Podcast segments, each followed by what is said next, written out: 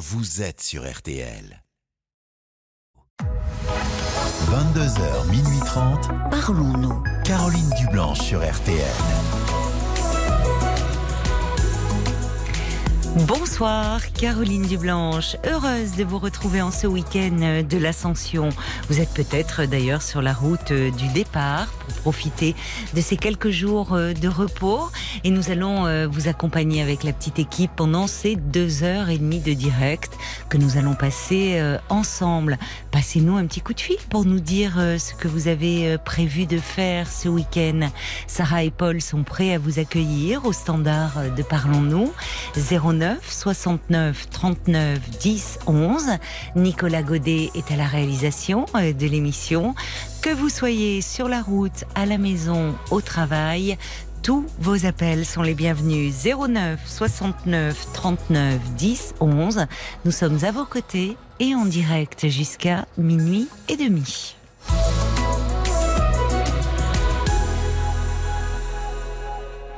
Bonsoir Véronique. Bonsoir Caroline et bienvenue. Merci, merci à vous.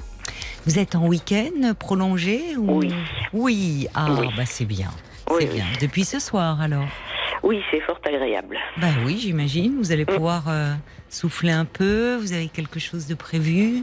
Oh, ben, j'ai, euh, j'ai ma famille pas très loin et puis euh, et puis des amis qui sont venus nous voir. Donc euh, oui, je pense qu'on va on va passer des bons moments. Bon, c'est, bah, c'est bien. C'est le but. c'est bien. Il n'y a pas eu trop de ponts dans ce mois de mai. Non, c'est vrai. Donc celui-là est bienvenu. Oui, oui, j'ai l'impression qu'il y a pas mal de gens qui sont partis. En tout cas, dans, dans, Paris, on voit, oui, il y en a beaucoup qui, qui ne ah, sont plus là. Chez nous. Ils doivent être chez nous. Parce que je ah. suis sur la côte atlantique, donc oui, c'est vrai ah, qu'on a un petit peu de monde. Ah oui, vous, vous, avez, vous avez une arrivée de massif de Parisiens, je pense, ce week-end. C'est ça. Bon, bah écoutez, c'est bien. Mais vous m'appelez, vous m'appelez pas pour parler du week-end, hein, à vrai dire. Non. Non. Non, je voulais vous parler d'une histoire qui est un petit peu plus, un petit peu plus longue que ça. Oui. Euh, donc j'ai, j'ai 55 ans. Oui. J'ai euh, été mariée pendant euh, une vingtaine d'années, enfin, oui, 23 ans. Oui. Et il y a 4 ans de ça, ben, celui qui est maintenant mon ex-mari m'a est rentré un soir en me disant que qu'il ne m'aimait plus et qu'il voulait partir. Comme ça, de but en blanc. Oui, oui c'était euh, ça a été un gros choc un gros choc pour moi forcément je comprends, oui parce qu'il n'y avait pas euh, enfin l'idée de la séparation n'était pas évoquée entre vous euh... on a on avait eu euh, on a oui on avait quelques petits différends depuis depuis quelques temps mais rien ce qui peut arriver dans un couple et surtout marié bah, depuis depuis un moment déjà. Bah, depuis un moment déjà et puis et puis c'est vrai qu'on s'est éloigné on s'est éloigné petit à petit et puis euh, lui partait souvent euh, pour son travail et moi je, restais à la maison pour m'occuper euh, de notre fille puisqu'on a une, une grande fille qui a maintenant 17 ans. Oui, d'accord. Et avec laquelle bon, je me suis arrêtée de travailler pour, pour m'occuper d'elle et c'était formidable. Oui. Mais du coup, bah, j'ai mis ma carrière aussi, enfin ma vie professionnelle entre entre parenthèses, mais c'était mm. c'était un choix de nous deux. Hein. Oui. Euh, voilà, lui euh, était rassuré quand il partait de nous savoir à la maison avec notre fille, et moi je pouvais profiter d'elle mm. dans des bonnes conditions aussi. Mais jusqu'à jusqu'à enfin jusqu'à aujourd'hui ou c'était quand elle était petite Alors je suis je me suis occupée d'elle de sa naissance jusqu'à ses euh, 9 ans. Ah d'accord, d'accord, c'est bien. Et ensuite, j'ai eu la chance de pouvoir reprendre un petit peu le travail, mais à temps euh, partiel. Oui, oui. Euh, je travaillais dans les écoles, donc euh, c'était super. Je pouvais avoir aussi les, ah bah oui, les vacances avec ma fille, c'était super. Bah oui, c'est l'idéal, ça, bien sûr. Oui. Mais c'est vrai que bah, j'ai commencé à prendre, à prendre peut-être un petit peu trop de place et à pas forcément lui laisser la sienne à mon ex-mari. Est-ce qu'il vous reprochait parfois? Euh, sur le moment, non, non. Euh, et à un moment donné, je me suis rendu compte qu'il y avait, qu'il y avait une, une cassure. Ouais. Hmm. Et, et je, j'ai attendu très tard pour avoir ma fille parce que je ne voulais pas avoir d'enfant. Ah oui, C'était pas du tout. Enfin, j'ai, eu des problèmes de santé quand j'étais plus jeune et je voulais surtout pas euh, donner ça à ma fille. Et pour moi, la maternité, c'était vraiment pas.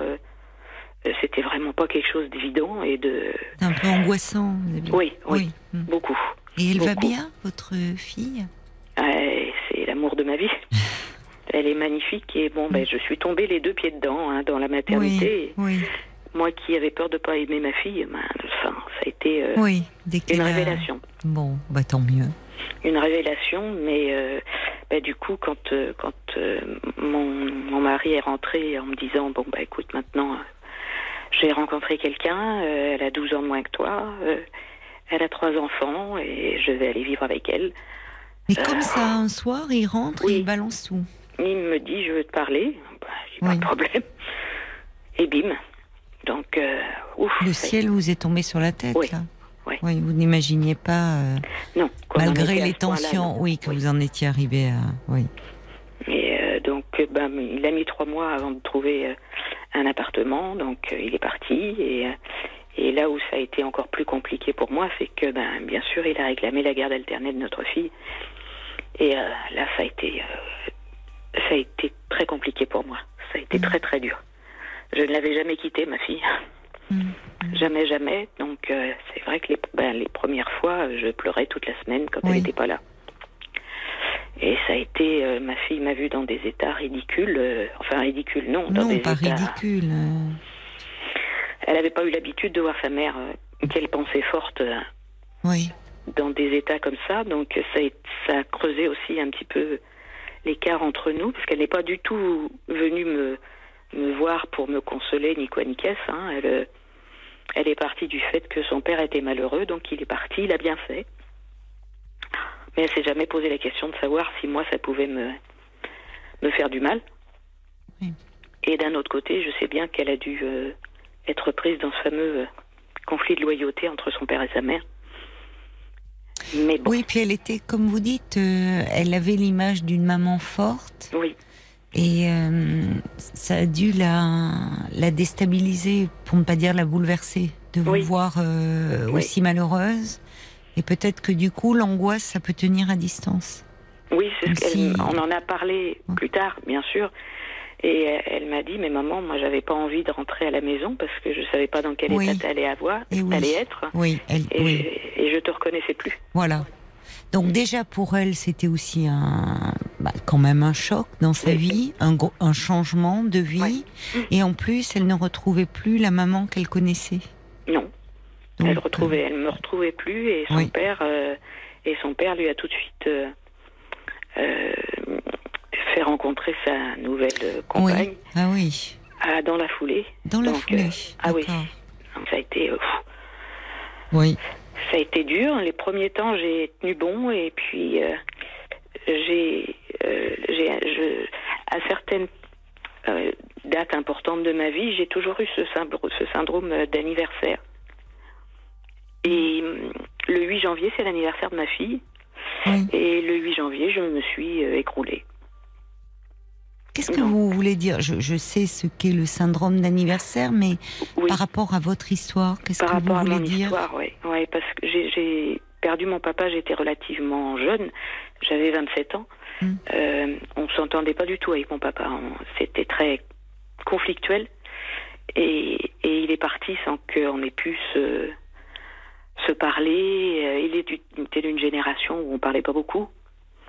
Il avait euh, des parents. Il n'était pas équipé pour la tendresse, mon père. Il savait pas faire. Hmm.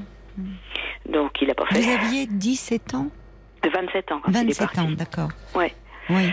Donc là, ça a été euh, très compliqué parce que je pouvais plus faire la paix avec lui puisqu'il était plus là. Oui, mais oui. Et euh, là, j'ai commencé à somatiser beaucoup, à être euh, malade, à faire des séjours à l'hôpital pour Mm. des choses pas pas graves mais très douloureuses, des, des coliques néphrétiques, des Ah oui.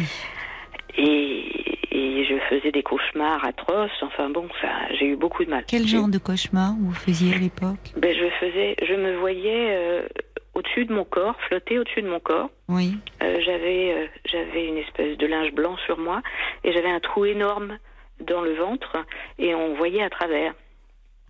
Et j'ai souvent fait ce rêve euh, pendant longtemps jusqu'à ce que j'ai ma fille en fait.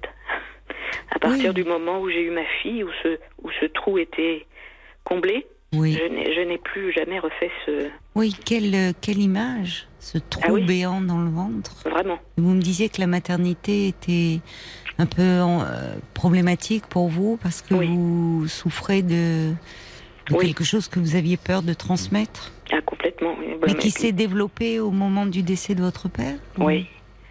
Oui, j'ai, j'ai, j'ai pété les plombs. Je... C'est même très bizarre parce que quelqu'un qu'on n'aime pas, a priori, bon ben voilà, il meurt et puis, et puis on passe à autre chose. Pas si simple. Non, pas si C'est pas forcément que vous l'aimiez pas, enfin, c'est que il vous n'étiez pas proche et ça vous faisait souffrir, c'est différent. Oui. Et ça continue de me faire souffrir. Ça, continue. fait, euh, il est décédé en 94. Euh, je ne peux toujours pas écouter les chansons qu'il aimait. Je ne peux toujours pas regarder des photos. Je, ça reste une plaie euh, pour moi. Et du coup, c'est un échec aussi pour moi de ne pas avoir pu garder, euh, garder le père de ma fille à la maison. Hein, et ça a réveillé tout ça Oui. Oui. Chez vous. Et, je vous demandais cette, euh, ce que vous aviez peur de, de transmettre à votre fille. Vous me dites oui, et vous, vous avez enchaîné en me disant oui, au, décès de votre père, vous avez pété les plombs. Et qu'est-ce que vous voulez dire? Oui, j'ai, la, la, peur m'a toujours accompagnée dans ma vie et m'a empêché de faire beaucoup de choses puisque avant d'avoir ma fille, j'avais déjà été enceinte une fois et j'ai pas été capable de garder euh, de garder le bébé parce que je me suis rendu compte que j'avais fait cet enfant pour tout un tas de personnes sauf moi. Et pourquoi vous dites que vous n'en avez pas été capable? C'est que vous avez euh, vous... J'ai fait une euh, interruption de grossesse, ouais. Oui, vous avez décidé d'interrompre cette grossesse? Oui. Mais bon, toute seule, évidemment, mon mari voulait pas.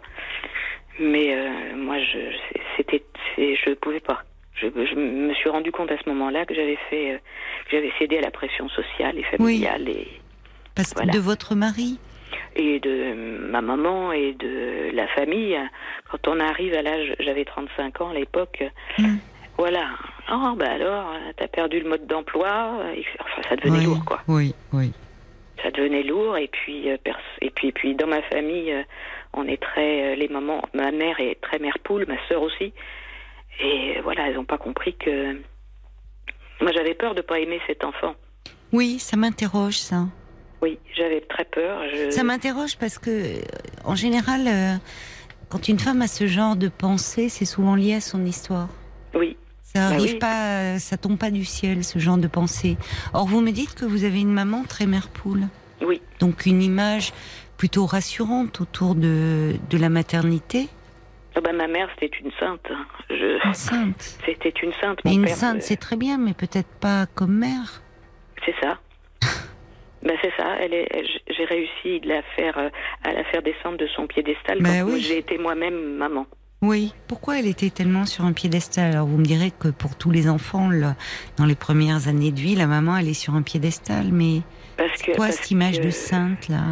euh, parce qu'elle faisait tout. Elle était le roc de la famille. Euh, mon père était euh, quelqu'un de qui savait rien faire tout seul, quelqu'un d'assez froid, d'assez effacé. Hmm. Et euh, ma mère a pris toute la place et et elle aussi, elle s'est noyée dans la dans la maternité. J'ai une grande sœur qui a 60 ans, donc a 50 plus que moi. Oui. Et on a elle a été déçue au départ par son mari parce que ma maman hein, parce que il n'était pas celui qu'elle croyait qu'il était. il était très froid, très alors que ma maman ne, ne demandait que que de l'amour. Donc quand ma sœur et moi nous sommes nés, ben voilà quoi, elle, elle a tout reporté sur mm. nous. On était tout pour elle et elle était tout pour nous. Donc euh, oui, quand on ne trouve pas euh, parfois auprès de son conjoint l'amour que l'on recherche, on peut euh, du coup surinvestir les enfants. Ben c'est ça. Qui est c'est ça qui est toujours un peu problématique pour la suite. Mais finalement, euh, vous-même, vous, m'avez dit, euh, en me parlant de votre séparation, euh, peut-être que j'ai pris toute la place. Oui. vous pensez que vous aviez... oui, vous aussi, vous avez répété quelque chose de... Oui. Ben oui, ben j'ai voulu... j'ai tellement... Je m'attendais tellement au pire en ayant un enfant que quand le meilleur est arrivé, je me suis jetée dedans à corps perdu. Mais justement, c'est intéressant que ça vous ait autant angoissé et que à 35 ans, vous ayez pris euh, la décision d'interrompre votre grossesse alors que vous étiez en couple. Mm. Comme si, qu'est-ce qui vous faisait si peur à ce moment-là? La peur de pas de pas savoir aimer cet enfant, oui. Mais vous, vraiment- vous vous êtes senti aimé? Par ma mère, oui. Mais par mon père, non, jamais. jamais. Et puis, euh, moi, j'ai eu à souffrir aussi, euh, quand j'étais plus jeune, euh, d'attouchement par quelqu'un de, de la famille. Et du coup, oui, c'était se demander ben, si moi je suis pas aimable puisque mon père sait pas me montrer qu'il m'aime. Et puis si euh, ben, les, les garçons ou les hommes ou les vieux que je rencontre, euh, ils me considèrent pas non plus, c'est que quelque part je suis pas, je suis pas capable de de donner de l'amour et et voilà. Je- enfin, avant d'être avec mon Oui, ex-mari, Oui. j'étais avec quelqu'un d'autre avec Mm. qui j'ai vécu une, une- une passion euh, incroyable pendant trois ans. Oui. Et puis au bout de trois ans, bah, il est parti, lui aussi. Donc tout le monde s'en va. J'ai euh, cet homme-là qui est parti, j'ai mon père qui est parti, j'ai mon ex-mari qui est parti. Bientôt ma fille qui a 17 ans bah, partira pour vivre sa vie aussi. Pas pour les mêmes raisons, Véronique. Non, mais, Mais c'est euh, intéressant que vous le que votre ressenti soit celui-là, qu'on ne peut pas rester avec vous et que l'on finit Oui. par vous quitter, Oui, comme si Ah effectivement vous n'étiez pas digne d'être aimé. Oui, on vous abandonne. Oui. on m'abandonne, tout le monde, tout le monde m'abandonne. Je et je vois absolument pas euh, maintenant euh, euh, refaire confiance à, quelqu'un, euh, redonner ma confiance, re- revivre quelque chose, alors que je me trouve encore un peu jeune pour être rangée des voitures quand même. Mais mais je je pense que je dois montrer une image de moi qui est tellement qui est tellement enfermée à triple tour et tellement sévère et tellement réservée que de toute façon, même si quelqu'un voulait approcher, je crois que ce serait pas bien possible. Aujourd'hui ou de tout temps. Oui, non aujourd'hui, depuis qu'il est parti. Oui, mais ça, c'est très récent. Là, il est parti quand, votre mari il est parti il y a quatre ans. Oui, c'est très récent. Encore. Voilà, je suis restée, enfin évidemment, je suis sous antidépresseur hein, parce que je voulais me jeter sous le train. Euh, Vous avez eu des, idées, euh, Ouais. des envies d'en finir quand il Ah est oui. parti Ouais. Oui, mais là, je ne suis pas surprise au vu de, de ce que vous me confiez, de Mm. ce ressenti où finalement, euh, euh, ce sentiment que qu'on ne peut pas vous aimer, enfin que ça ne peut pas s'inscrire dans la durée. Oui. Et ça, c'est c'est c'est c'est pas lié à la réalité, c'est lié à, à votre ressenti à vous. Et c'est ça qu'il faudrait, euh, enfin, essayer un peu de cerner, de comprendre finalement. oui, Parce oui, pardon. non, non, non, je, je, je, je sais que je suis capable, enfin, je, je suis une femme comme une autre et qu'on pourrait, j'imagine, euh, m'aimer. Mais Rationnellement, vous le savez. oui, Mais au fond de vous, euh, vous êtes convaincu du contraire. Et je pense beaucoup au premier garçon avec lequel j'ai vécu une passion et Oui. que je- et que j'aime toujours et que et, j'aime. Enfin, je, je ne rêve que d'une chose, c'est que c'est de le revoir et je ne parviens pas à le joindre ou alors j'envoie des, des lettres à des adresses que je crois être la sienne ou à son travail, etc. Et je, et je n'ai aucun retour, donc j'imagine bien que que lui de son côté c'est terminé, c'est terminé. Mais bon, Vous étiez toute jeune alors quand vous avez 24 ans. ouais. 24 ans. C'était votre première histoire d'amour, votre Ah première oui, oui, on a habité ensemble, on a et c'était euh, lui était un peu plus jeune que moi, mais là pareil, mon ex-mari est un peu plus jeune que moi aussi. Mais on a vécu des choses euh, incroyables, mais mais c'est quelquefois de, de s'aimer, ça suffit pas. C'est vrai, vous avez raison. Surtout si on ne s'aime pas soi. Ben voilà. Moi j'ai tellement toujours eu une, une image de moi euh, euh, pas très bonne que même Oui. encore maintenant. à Bah oui, je 55 ans, l'entends, je l'entends. Oui. C'est très dommage ça. Je, C'est là-dessus qu'il faudrait travailler, euh, Véronique.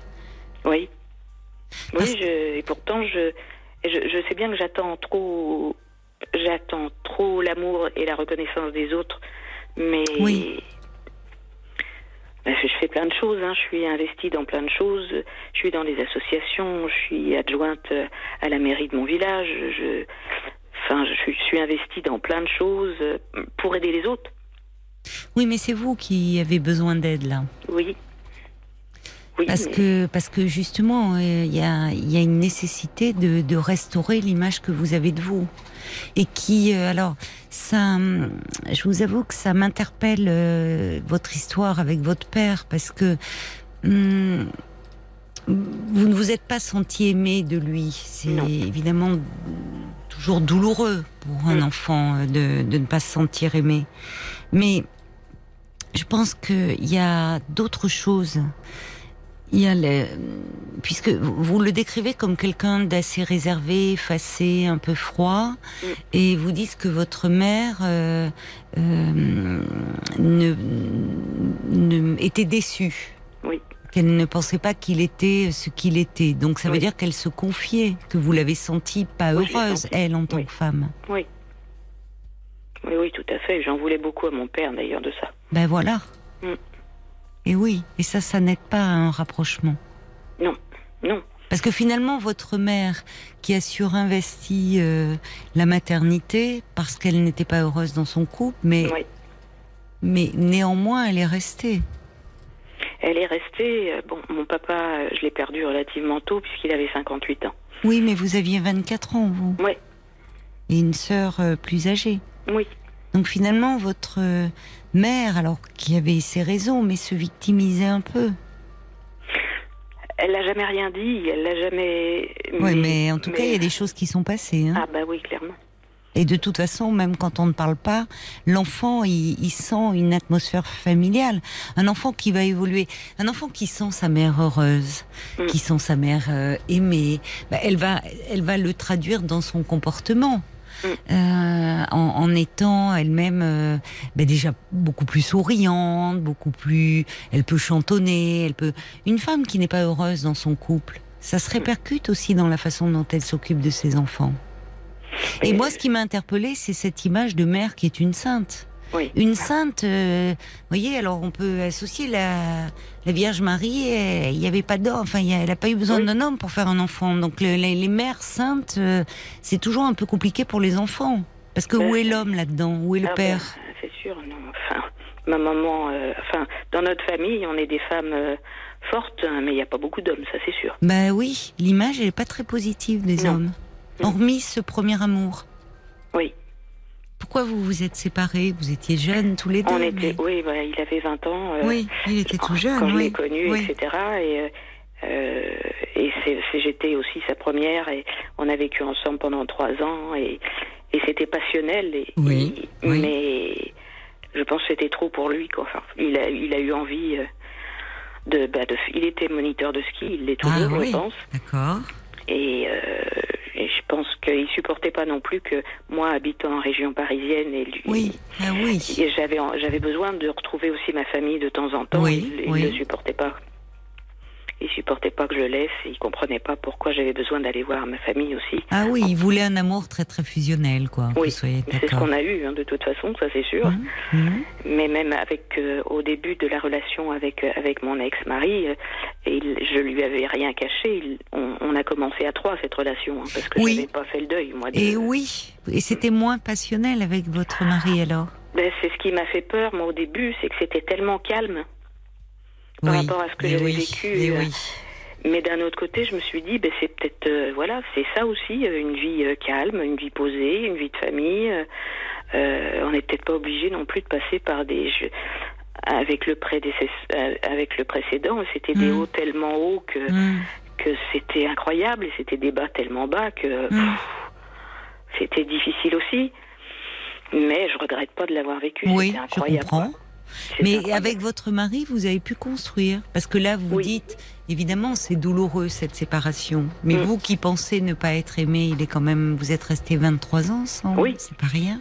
C'était un homme extrêmement gentil et extrêmement bienveillant qui pensait beaucoup à moi et, et on est resté sept ans avant de, avant de faire un enfant et euh, on était mais aussi très très fusionnels. Et puis au fur et à mesure, ben, je dirais que cette- moi j'ai pris toute la place avec euh, notre fille et euh, peut-être que lui a pas su prendre la sienne ou je lui ai pas donné ou on sait pas. Enfin, il y a eu quelque chose à ce niveau-là. Mais en tout cas, vous, il vous a manqué un père. Je ne sais pas votre mari quel père il avait, parce que lui aussi, de par son histoire, aurait pu. C'est toujours compliqué. Peut-être que vous avez, j'entends, cette maternité a bouleversé votre vie et vous vous dites, j'ai peut-être pas suffisamment mm. donné de place. Est-ce qu'il a cherché à la prendre Bon, c'est. Mais c'est vrai que j'ai pris beaucoup de et, beaucoup de place et parce que c'est dans mon caractère aussi de, de bien aimer euh, gérer les choses et que j'ai l'habitude de ça. Mais que du coup, lui, je pense qu'aussi à un moment donné, ben, ça l'arrangeait bien hein, que je gère tout jusqu'au jour où il l'a plus supporté. C'est ça. Et puis, quand vous parlez, j'ai pris toute la place. C'était là que vous étiez une maman, vous occupiez de la maison, de toute l'intendance. Mais au sein de votre couple, du coup. Parfois, on est maman à 200% et un peu moins euh, ah une amoureuse, du coup. Ah bah, Parce que l'enfant comble tout. Oui, et puis c'est vrai que, que d'un point de vue euh, euh, relation intime et physique avec lui, avec mon, mon, ex-mari, c'était pas non plus. Enfin, ça n'avait rien à voir avec ce que j'avais vécu avec le ah. Ouais. Ah oui, avec cette passion, y compris sur le plan de, de charnel, avec ce premier amour. Oui. Avec votre mari, vous n'avez jamais euh, atteint des sommets comme ça Non, parce qu'on se, on se ressemblait beaucoup, beaucoup. Oui. Et, euh, et, du coup, on a fini, on a fini par devenir des, des colocataires, quoi. Oui, c'est ça. Il était, vous me dites qu'il était très gentil. Oui, il a changé à un moment donné. Oui. Mm. Il a mm. changé. Je pense que lui aussi, il a eu sa petite crise euh, des 45 ans, là. Et puis, mais je pensais, moi, qu'il allait parce qu'il a toujours eu le, le, le, projet de monter son entreprise, etc. Et bon, c'est vrai que par les temps qui courent, euh, c'était compliqué. Oui. Et moi, je lui, je le poussais pas forcément là-dedans parce que j'avais un petit peu peur. Donc, quand il m'a dit qu'il partait, moi, je pensais qu'il partait pour euh, la belle vie, euh, une Porsche, son, son, son indépendance, etc. Quand j'ai su qu'il était avec une femme qui avait 12 ans de moins que moi et, et avec trois enfants en bas âge, j'ai pas compris quoi. Là, je me suis, là, j'ai vraiment compris que c'était moi le problème, que c'était moi qui l'aimais plus, quoi. Alors, c'est certainement plus complexe que cela, mm. euh, et c'est pas vous le problème. Euh, dans une relation de couple, il y a toujours quelque chose. C'est il y a vous, il y avait votre ex-mari, puis il y avait votre relation. Et peut-être qu'au fond, tous les deux, sans avoir pu malheureusement euh, euh, le mettre en mots, vous souffriez de ne plus être euh, ce couple. Oui. Euh, parce que finalement, vous vous dites que par rapport à cette passion connue, vous n'avez jamais retrouvé ça, enfin, ou trouvé quelque chose de différent, mais un petit peu une flamme sur le plan intime avec votre mm. mari. Mm. Vous étiez très maman. Peut-être lui ne s'en plaignait peut-être pas, mais qu'au fond, lui aussi ressentait un certain manque. Oui, je pense. Vous voyez Donc c'est pas vous le problème, c'est ce qui s'est joué dans votre relation. Et du coup, c'est vrai que euh, je vois arriver avec euh, une angoisse folle le moment où, où ben, ma fille partira et où je me retrouverai toute seule à servir euh, à plus personne, quoi. Mais vous savez, on n'est pas là pour servir, Véronique. Oui. C'est intéressant ce que vous dites. Ben oui. Enfin, comme si vous deviez servir à quelqu'un. Euh, peut-être que justement, c'est. Enfin, moi, je pense qu'au contraire, il y a, euh, il y a une autre dimension de votre vie là à explorer. Oui. Pour vous-même. Oui. Il y a beaucoup de choses à vivre encore. Vous avez 55 ans. Il y a beaucoup de choses à vivre, à faire, à aimer. Et c'est ça que je n'arrive pas à trouver. Mais je pense que vous avez besoin d'aide. Hmm. Vous n'avez jamais fait de travail sur vous-même oh, si, Oui, j'entends un peu à la façon dont vous en parlez. Mais oui, mais, mais pour quelle raison vous aviez commencé Oui, qu'est-ce que vous ah bah, J'ai commencé euh, quand j'avais 17 ans euh, par rapport aux, mauvais, aux mauvaises relations que j'avais avec mon père. Donc là, euh, à 17 ans Oui. ça, c'est intéressant. Alors, comment C'est-à-dire, c'est de vous-même vous aviez entrepris oui, oui. Ah, c'est pas banal, par ça. Le, par, le, par le CMP de, l'endroit où j'étais euh, à l'époque. Oui. Et euh, oui, oui, pendant deux ans, euh, parce que c'était vraiment, ça, prenait des proportions. et puis bon, 17 ans, j'étais extrêmement agressive, extrêmement revendicatrice et tout ça. Donc vis-à-vis de lui. oui, puis puis puis vis-à-vis, j'ai toujours été rebelle et, et et j'ai toujours été aussi en, en compétition, ce n'est pas une compétition. Ma grande sœur s'appelle Caroline Elle, Mm. elle est toujours, euh, elle a toujours tout bien fait comme il fallait. Elle a, elle a fait des études aussi. Elle a trouvé un travail rapidement. Elle s'est mariée rapidement. Elle a eu du beaux enfants rapidement. Et moi, j'ai eu l'impression aussi d'être le vilain petit canard, quoi. Aux yeux de qui? Aux yeux de mon père. Parce que vous pensez que votre sœur était euh, plus proche de votre père? Oui, oui, je pense, je pense, et, et qu'il était content parce qu'en fait tout, tout roulait euh, comme sur des roulettes avec elle, alors que moi c'était toujours un petit peu plus compliqué. Mais est-ce qu'avec elle, il savait manifester de la tendresse? Parce que vous dites que vous, c'est ce qui vous a manqué. Vous m'avez dit qu'il n'était pas équipé pour. Mais je, non, je crois pas que. Non. Non. Mais, vous, vous pensez, vous avez souffert euh, que de, de sentir que votre père était plus proche de votre sœur que de vous? Oui, mais pourtant, c'est.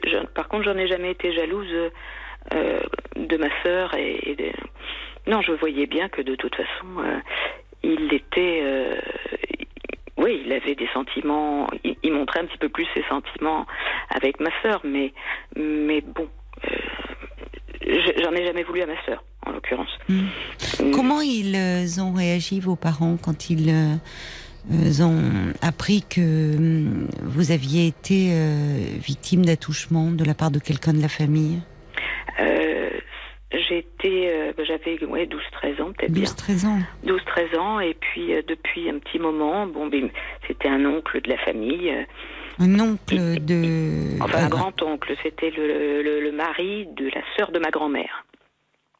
Oui, C'était un homme âgé, donc. hein, ah oui, très âgé. oui, oui, oui, oui, il me prenait sur ses genoux et puis bon, il avait les mains qui se baladaient un petit peu et puis Mais devant, euh, donc, dans des Ah bah réunions de famille, il ah bah était. non, ah bah non, Non. bah non, il me prenait à part pour ça. Non, mais parce qu'il y a parfois dans les familles comme ça, des, ou des grands-oncles ou quoi, où ça peut être euh, enfin, banalisé, mais qui ont effectivement un peu les mains baladeuses. Non, Oui, lui, c'était pas ouvertement. Non, c'était pas ouvertement.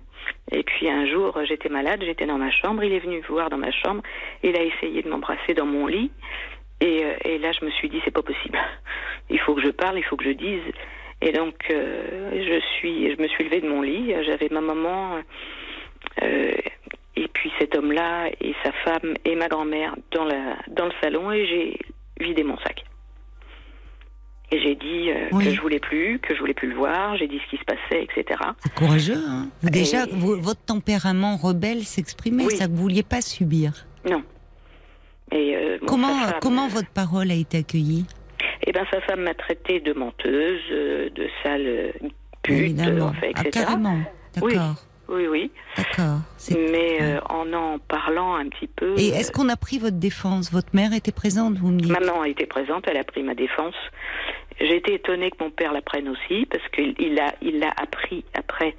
Et euh, ma maman lui a dit Mais non, tu peux pas aller lui casser la gueule, c'est pas la peine. C'est votre mère qui l'a appris à votre père? Oui, Et il, il voulait casser la figure à cet Oui. homme? oui. Ça a dû vous faire du bien de savoir Oui. ça. Ouais. Mais Mais ce est-ce qui qu'il vous a parlé à vous? Ah non. Eh oui, c'est ça qui vous a manqué. Mais par contre, ce qui m'a fait beaucoup de mal, c'est que j'ai appris après que j'étais pas la seule. à Certainement, subi. malheureusement. Voilà, donc euh, Dans la ma famille. grand-mère, oui, ma grand-mère, ma mère aussi un peu. Comment ça, personne- votre grand-mère? Mais ma parce que grand-mère papa aussi. avec ce grand-oncle, puisque vous me dites c'était le mari de la sœur de votre Ah ben grand-mère. ça ne l'empêchait pas. hein. Mais votre grand-mère, elle était adulte à ce Oui, moment-là. oui, ça ne l'empêchait pas non plus. Ah bah non mais non mais enfin je suis désolée, c'est quand même très différent. Oui, Entre euh, un, un grand oncle, donc un homme très âgé, qui est dans la famille, qui au départ on ne sait pas, il vous prenait sur ses genoux, vous voyez, ce qui au Mm. départ peut être effectivement un, enfant, un geste euh, Oui, d'affection totalement chaste. oui, oui, Donc c'est très délicat de faire la part des choses. Mais euh, vous me dites, euh, vous me dites, j'ai pas été la seule, et vous me parlez de votre grand-mère. Mais votre grand-mère, alors cet homme-là, euh, mais votre grand-mère, elle était quand même adulte, elle était, et c'était le mari de sa sœur. Elle aurait été à même de dire, euh, Oui, mais je pense laisse-moi tranquille. dit. Oui, mais je pense qu'elle l'a pas dit.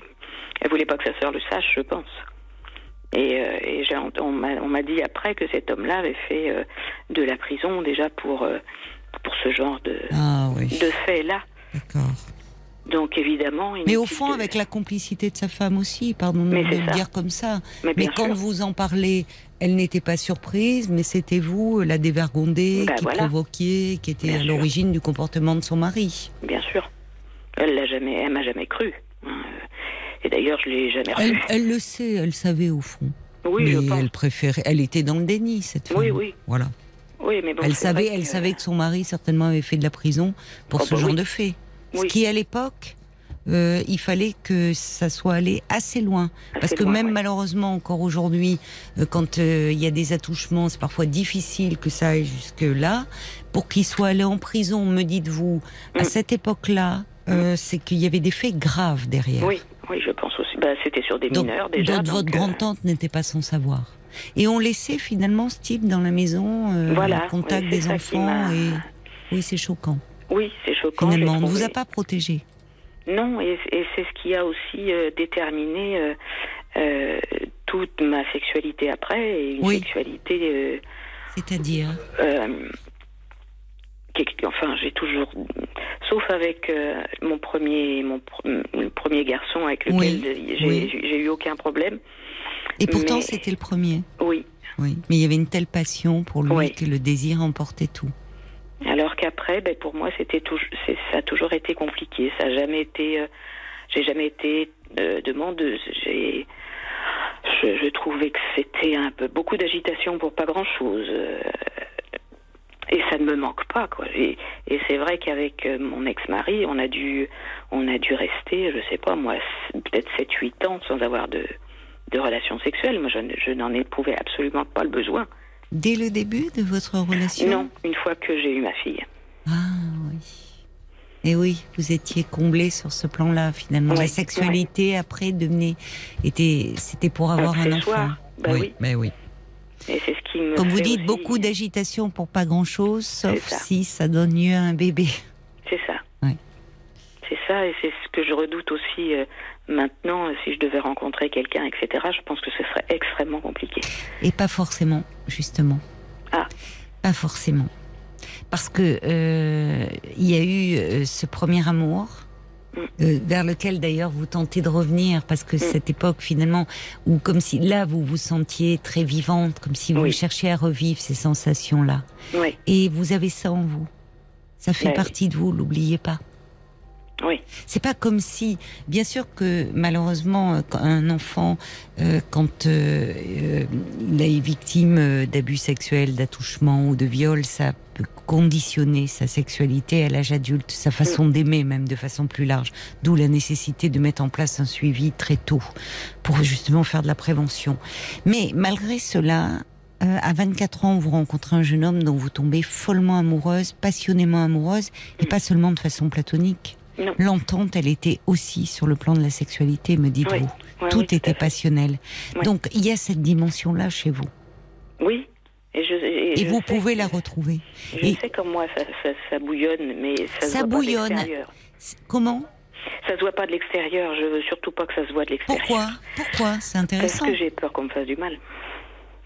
De quelle façon pourrait-on vous faire du mal? Euh, si j'ouvre euh, mon petit cœur euh, tout blessé et que je laisse transparaître des choses, j'ai peur de ben, qu'on m'abandonne encore, quoi, hein, ou qu'on qu'on m'aime pas comme j'ai envie d'être aimé, quoi. Donc, euh, du coup, ben, encore une fois, je laisse la peur euh, gagner, et c'est embêtant, quoi, parce que je Oui, comme vous dites, ça serait dommage de laisser la peur gagner. D'où votre aspect, comme vous dites, un peu sévère, par moments un peu fermé, Oui. cadenassé, pour éloigner. oui, malgré vous. Mais comme vous dites, il y a, il y, a, il y a deux pôles très antagonistes. hein. Il y a cette image de, de réserve que vous donnez. Moi, depuis que je parle avec vous, je sens effectivement que ça bouillonne en vous. oui, Ça bouillonne d'énergie, de vitalité, de. Vous dites vous étiez une jeune fille rebelle, vous l'êtes restée. Il y a Ah oui. de la colère, il y a de la révolte, mais il y a aussi beaucoup de vie. Et hum, justement, le risque, ça serait que votre peur domine et qu'elle étouffe toute vie en, en, en vous, oui. et ça y compris euh, toute vie, c'est-à-dire c'est que c'est du changement, c'est du mouvement, c'est de la rencontre, euh, c'est vous voyez. Oui, quitte à être déçu. Mais euh, euh, ça serait dommage de mettre un couvercle. Sur, mais souvent, vous savez, nos désirs peuvent nous faire très peur. oui, Et ce qui peut amener à faire bouger, c'est que le désir, à un moment, il peut être plus fort que la peur. Et d'ailleurs, votre désir, il, il s'exprime puisque vous me dites que depuis quelque temps, vous cherchez à renouer avec cet amour de jeunesse. Ouais. Donc vous cherchez à retrouver quelque chose de, de cette époque-là de votre vie. Ouais, mais je sais que je pourrais pas. Enfin, voilà. Mais alors, peut-être que justement, euh, euh, je, votre réaction, elle est compréhensible quand on, on de se réfugier quand on est blessé, meurtri, de retourner en arrière. Mm. On a tous tendance à faire ça, à une époque euh, où l'on était plus heureux, où la Ouais. vie paraissait plus douce et pleine de promesses. C'est ça. C'est humain. Mais peut-être que justement, ce n'est pas en arrière qu'il faut chercher, mais c'est dans ce que vous allez pouvoir vivre maintenant. Et je vous le redis, il y a de belles choses à vivre. Mais pour cela, effectivement, il faut pas laisser la peur euh, euh, gagner du terrain. Et je pense que ça serait bien que vous refassiez un peu un, un travail sur vous. Qui, Oui. au vu de ce que vous me dites, de la façon dont vous parlez de vous, de, de tout ce qui a été déjà travaillé, euh, pourrait vous permettre assez vite de laisser vos désirs euh, émerger, et pas seulement émerger, mais les assumer. Et du coup, je me posais la question de savoir s'il fallait pas que je me tourne plutôt vers des thérapies comportementales plutôt que Pourquoi? Parce que j'ai eu plusieurs euh, plusieurs euh, périodes où je voyais euh, des psys, etc.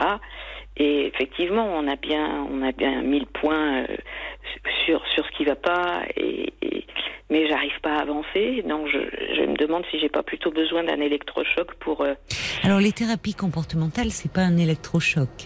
Euh, je comprends ce que vous voulez dire, c'est-à-dire qu'il y a quelque chose de plus concret. En général, Ouais. euh, tout, tout dépend ce que l'on recherche, en fait. Mhm. Si euh, dans une thérapie comportementale, si on a un symptôme euh, qui nous qui qui nous plonge dans un mal-être, qui nous empêche d'avancer comme on le voudrait, euh, on va euh, dans cette dans le cadre de cette thérapie travailler sur ce symptôme, viser à sa disparition, mais sans chercher ce qui en est l'origine dans une thérapie de type euh, analytique, alors évidemment, en général, on y va parce qu'on a un symptôme qui peut être assez diffus, ça peut être un mal-être, ça peut Oui. être quelque chose de, de, de plus, de plus précis ou un événement de vie, une situation qui nous met en difficulté. Mais vous l'avez déjà fait, vous savez Mais que là, on, on balaye plus large et qu'effectivement, on revient à tout ce qui s'est joué aussi dans l'enfance. Mais au vu du travail que vous avez déjà effectué et que j'entends, hein, moi, quand je parle Oui. avec vous, vous ne, vous n'allez pas repartir du début, Véronique? Non. Vous allez repartir. Là, c'est parce que avec et peut-être d'ailleurs dans une première, même sûrement dans une première séance. Enfin, on part toujours de ce que vous amenez, Mais oui, voyez? Mais euh, vous passez plus vite dessus. oui, Vous, vous allez passer plus vite. Et peut-être d'avoir aussi un nouveau regard. Vous allez partir aussi de cette séparation Mhm. de, de, de ce que vous vivez comme très blessé et de ce ressenti, ce sentiment. C'est plus qu'un sentiment, c'est une croyance que vous avez mhm, que au fond euh, vous n'êtes pas aimable et que finalement on finit toujours par vous abandonner. Je reprends Oui. votre expression. oui, c'est vrai. Bon, ça, cette croyance, il faut, il faut la déboulonner. Hein. Alors, Ben ça oui. se fait pas comme ça, hein, parce que ça vient de beaucoup de choses. Euh, de, alors, il y a des choses à travailler au niveau de l'image de votre père. Ça serait peut-être intéressant d'avoir un homme en thérapie. Et en même temps, je vous dis ça, vous savez, on se rend compte que le sexe du thérapeute intervient peu. Dans les premiers temps, on s'y accroche et puis après, on l'oublie. Mhm. Le thérapeute, il prend toutes les figures, maternelle, paternelle, euh, sœur, frère, enfin bon, on peut tout rejouer avec lui. Mais euh, parfois, c'est, on, on se réfugie derrière. Vous m'avez beaucoup parlé de votre père. Mm. Euh, je trouve qu'il y a quelque chose aussi autour de l'image maternelle qui pose question. Euh, et parfois, vous savez, on s'accroche à quelque chose et c'est un peu l'arbre qui cache la forêt. Et c'est Oui, pour ça que ça. et, et refaire une tranche de thérapie permet aussi euh, de, de soulever d'autres choses. Mais évidemment, on l'a bien vu là, à, à travers l'échange que j'ai eu avec vous. Vous vous partez de votre séparation et finalement, ça vous ramène au couple de vos parents. Oui. Et puis quand même à cette image aussi, euh, hormis ce premier amour, pas, po- pas positif des hommes. non, Et vous avez des raisons pour cela. Alors pas votre mari, votre mari, mais c'est intéressant parce que votre mari, il est gentil. Il vous, vous l'avez décrit comme quelqu'un de gentil. Il mais au fond, gentil, mais il là, est, oui, il est plus. Ça, c'est est- sûr qu'il vous a pas que- ménagé. Mais bon, Non. mais il était gentil, mais peut-être que du coup, il était gentil, du coup, il n'y avait pas de passion. Du coup, c'était Oui. pas, il vous faisait pas vibrer. Il y a, il y a ce, il y a ce besoin. Je vous dis, on sent chez vous à la fois ce besoin de d'être rassuré, d'être aimé, et puis il y a quelque chose de beaucoup plus volcanique hein, chez vous Oui, oui. et qui a beaucoup trait à justement au désir, à la libido, mais au sens de la libido au sens plus vaste Oui, que, que le, que le- le sexe, euh, activité génitale, et l'énergie vitale. Et on sent qu'il y a quelque chose de très très fort chez vous. Vous l'avez dit, ça bouillonne. Oui. Alors, laissez bouillonner. N'ayez pas peur de ce qui peut sortir. Parce qu'en thérapie, vous allez être avec quelqu'un qui va vous tenir la main symboliquement. Mhm. Et ça serait dommage, au vu de ce qu'on sent en vous, de tellement vivant, je vous dis de mettre le couvercle là-dessus. Ah oui. Oui. Parce que finalement, la- la- l'étape de votre vie qui s'ouvre aujourd'hui, la maternité, ça y est. Oui. Vous vous êtes euh, euh, euh, jeté avec bonheur, volupté dans cette aventure. C'est bien. Oui. Bon, votre fille, oui, elle va partir, mais elle va pas vous abandonner, votre fille. Non. Elle va partir, ça veut dire que vous avez bien fait votre boulot de maman et qu'à un moment, elle va voler de ses propres ailes, se construire, aimer, faire des études, avancer, mais elle restera toujours votre fille, vous resterez toujours sa maman. Oui. Maintenant, ce qui serait bien qu'il advienne, c'est à nouveau la femme. Oui, y a pas ça. Et la femme, il y a beaucoup à vivre sur le plan de la féminité. Et peut-être sur le plan de la passion, et peut-être sur le plan de la sexualité. Tout ce que vous avez laissé en stand-by pendant toutes ces années. Oui, c'est clair. Oui. Et ça, ça peut être une nouvelle étape de votre vie et quelque chose vraiment à évoquer dans le cadre d'une thérapie. Eh ben, Et moi, je trouve qu'au vu de la façon dont vous associez, dont vous vous exprimez, franchement, euh, je serais plutôt euh, tentée d'aller du côté de la thérapie analytique. hein. On va voir, j'imagine que ça fait réagir. J'ai déjà un petit SMS, pardon Paul, qui arrive pour vous, de Jacques, qui dit il faut réapprendre à faire confiance en les autres et surtout en vous-même. Vous devez vous faire aider pour vous débarrasser d'événements que vous avez un peu transformés en axiome de vie. Oui, C'est un long chemin, mais qui en vaut la peine, surtout que ça en vaut d'autant plus la peine que vous avez dé- déjà déblayé pas mal d'énormes cailloux sur votre route. Oui, oui, il y a des mais mais j'ai toujours cette impression que je parle, je sais parler de ce qui va pas et que je ne vais pas chercher au fin fond euh, pour pour extirper cette peur. Elle est toujours là. Alors, cette peur, elle est d'autant plus là qu'elle est réactivée, elle est ravivée par ce que vous traversez. Et ça, euh, vous savez, on a beau euh, la thérapie, c'est pour ça que parfois on est, euh, on, on- on- c'est bien d'y revenir un peu, parce qu'on croit avoir dépassé certaines choses, et puis euh, on est rattrapé par Oui. certains événements. Et là, évidemment, cette séparation, elle euh, fait ressurgir chez vous cette mauvaise image que vous avez de vous-même. Oui, oui, c'est sûr. Donc il faut reprendre un peu. Et puis vous savez, vous, vous savez parfois, euh, on se, dit- il suffit pas de comprendre intellectuellement les choses, Mais non. Parce que souvent on, me on le dit ça en thérapie. J'ai j'ai compris, je sais Oui, euh, oui, d'où ça vient, mais mais en même temps il y a rien qui change. Et oui, parce que comprendre, intellectualiser, enfin, euh, parfois même essayer de tout interpréter, au fond, c'est une façon de garder le contrôle. C'est ça. Et à un moment, il faut pouvoir s'abandonner. C'est pas si simple. Parce que s'abandonner, ça veut dire que là où il peut y avoir changement, c'est quand on ne fait pas que comprendre des événements qui nous ont fait souffrir, c'est-à-dire les intellectualiser, les élaborer, mais aussi parfois il faut repasser par le fait de les ressentir à nouveau, Mhm. pour qu'il y ait quelque chose qui se transforme. Mais oui. Et c'est pour Ouais. ça qu'on comprend qu'il y ait tant de gens qui aient, qui aient euh, peur d'aller en thérapie. Parce que ça veut dire que, au fond, pour que la thérapie, elle marche bien, ça veut dire qu'il va falloir revivre. Mais ou revivre au sens d'éprouver à nouveau la Ouais. peur, ce qui a fait si peur, ce qui nous a fait si mal, mais dans un espace où en fait il ne nous arrivera rien. On va le revivre comme si ça s'était passé, mais dans un espace sécurisé, avec quelqu'un de confiance. Oui, oui. Non, j'ai pas peur d'aller voir quelqu'un. Je. Non, ça, j'entends, euh, j'entends ça. Et franchement, faites-le. Faites-le parce que il y a un tel potentiel chez vous. Il y a, il y a tellement sur le plan de la féminité à vivre. hein. Je, je pense, j'aimerais bien avoir de vos nouvelles dans quelque temps, parce que je vous dis, c'est volcanique chez vous.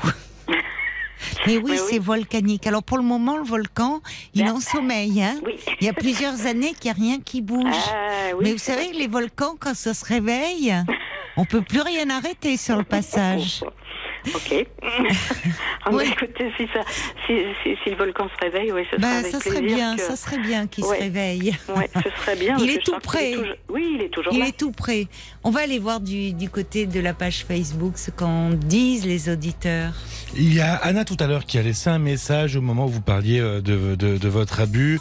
Anna dit difficile de se trouver aimable aussi après un abus. Moi, ma mère a été abusée et tout ce qui était féminin n'était pas aimable. Et j'ai grandi avec ça. Il y a la mouette d'Annecy qui dit est-ce que vous avez des centres d'intérêt, une passion? Ce serait peut-être le moment de les investir, peut-être aussi avec d'autres personnes pour retrouver un apaisement dans des relations sans risque. Et puis il y a Véronique qui dit ah ben je vous écoute Véronique, je voulais vous dire que finalement il est temps que vous preniez soin de vous. J'ai 58 ans, vous en avez 55 et nous sommes toutes deux des Véroniques et c'est assez euh, drôle parce que je vous comprends très bien. Je vous souhaite une très bonne route. Et euh, franchement, euh, ça serait bien. C'est, il y a, c'est, je vous dis, il y a des choses à faire pour vous, et pas seulement dans le fait d'être utile, mais Ouais. aussi il faut que vous retrouviez la piste du plaisir, à tous les sens du terme. Vous faire plaisir et être dans le plaisir. Ouais. Enfin, vous l'autorisez. C'est ça, oui. Et vous savez que vous pouvez le faire. Hein? Donc vous gardez cette pi- ben oui, mais cette passion là que vous Ah, avez ben oui, c'est oui. aussi vous Véronique, c'est aussi vous. Donc effectivement, la solution n'est pas de forcément d'aller rechercher cet homme parce que parfois on veut revivre ce qu'on a vécu puis c'est Ouais, pas comme on a vécu, mais c'est aussi de rester ouverte et disponible pour tout ce qui peut s'offrir à vous. D'accord. D'accord? Ouais. Bon, Non. ben, je vous souhaite le meilleur Ouais, et puis je vous dis je serais très heureuse d'avoir de vos nouvelles si ben, avec plaisir. Dès, dès que ça bouge, je, je rappelle. Dès que ça bouge, dès que le volcan se Dès réveille, que ça bouge. hein, on veut, Ouais. voilà, on sera, je serai à vos côtés. Je vous gentil. embrasse, Moi Véronique. aussi. Moi aussi, merci beaucoup. Au revoir. Au revoir. Jusqu'à minuit 30, Parlons-nous. Caroline Dublanche sur RTL. Bienvenue si vous nous rejoignez sur RTL et bon week-end de l'Ascension. C'est Parlons-nous, c'est votre moment. Nous sommes à vos côtés et en direct jusqu'à minuit et demi et on va prendre le temps euh, de se parler, de réfléchir ensemble à ce que vous aimeriez peut-être euh, voir évoluer dans votre vie euh, amoureuse, familiale, familiale ou, ou professionnelle. Pour me parler, je vous invite à nous passer un petit coup de fil au 09 69 39 10 11. Vous pouvez aussi euh, appeler euh, ce numéro si vous désirez réagir euh, à un témoignage. Si vous préférez nous écrire, vous pouvez envoyer un SMS au 64 900 en commençant vos messages par les trois lettres RTL, 35 centimes par SMS. Et Paul est également attentif aux commentaires que vous nous laissez sur la page Facebook de l'émission RTL parlons-nous. Et justement, Paul, pendant les infos, il y a de nouveaux messages qui sont arrivés euh, pour Véronique, je crois. Celui du valet de cœur qui dit bah, la peur des autres se nourrit de la peur de vous-même. Réapprenez la vraie femme que vous êtes, ressentez ce qui vibre vraiment chez vous et votre paysage de vie se transformera délicieusement pour votre vie de femme. Puis il y a Doudi aussi qui dit quel courage Véronique, elle est beaucoup plus forte que ce qu'elle ne le pense, Oui, il faut qu'elle oui. se fasse confiance. Oui. Oui, oui, il y a beaucoup de force en elle, beaucoup. Euh, Véronique n'est pas du tout, euh, justement, malgré euh, ce qu'elle a vécu, on voit qu'elle est sortie de cette. elle n'est pas victime, hein, elle subit pas sa vie. Véronique, elle a, elle a énormément de force, de ressources et de potentiel. Donc, il faut qu'elle apprenne à s'aimer. Et à partir de là, tout deviendra possible. Et apprendre à s'aimer, ben, ouais, on peut y arriver à tout âge. Il est jamais trop tard. Moi, il y a des personnes qui, même à 70 ans et plus, parfois démarrent une thérapie avec cette problématique-là. Et euh, ben, pour se sentir mieux dans sa vie, mieux dans sa peau, euh, franchement, il n'y a pas de, il n'y a pas de date limite de péremption, comme on dit.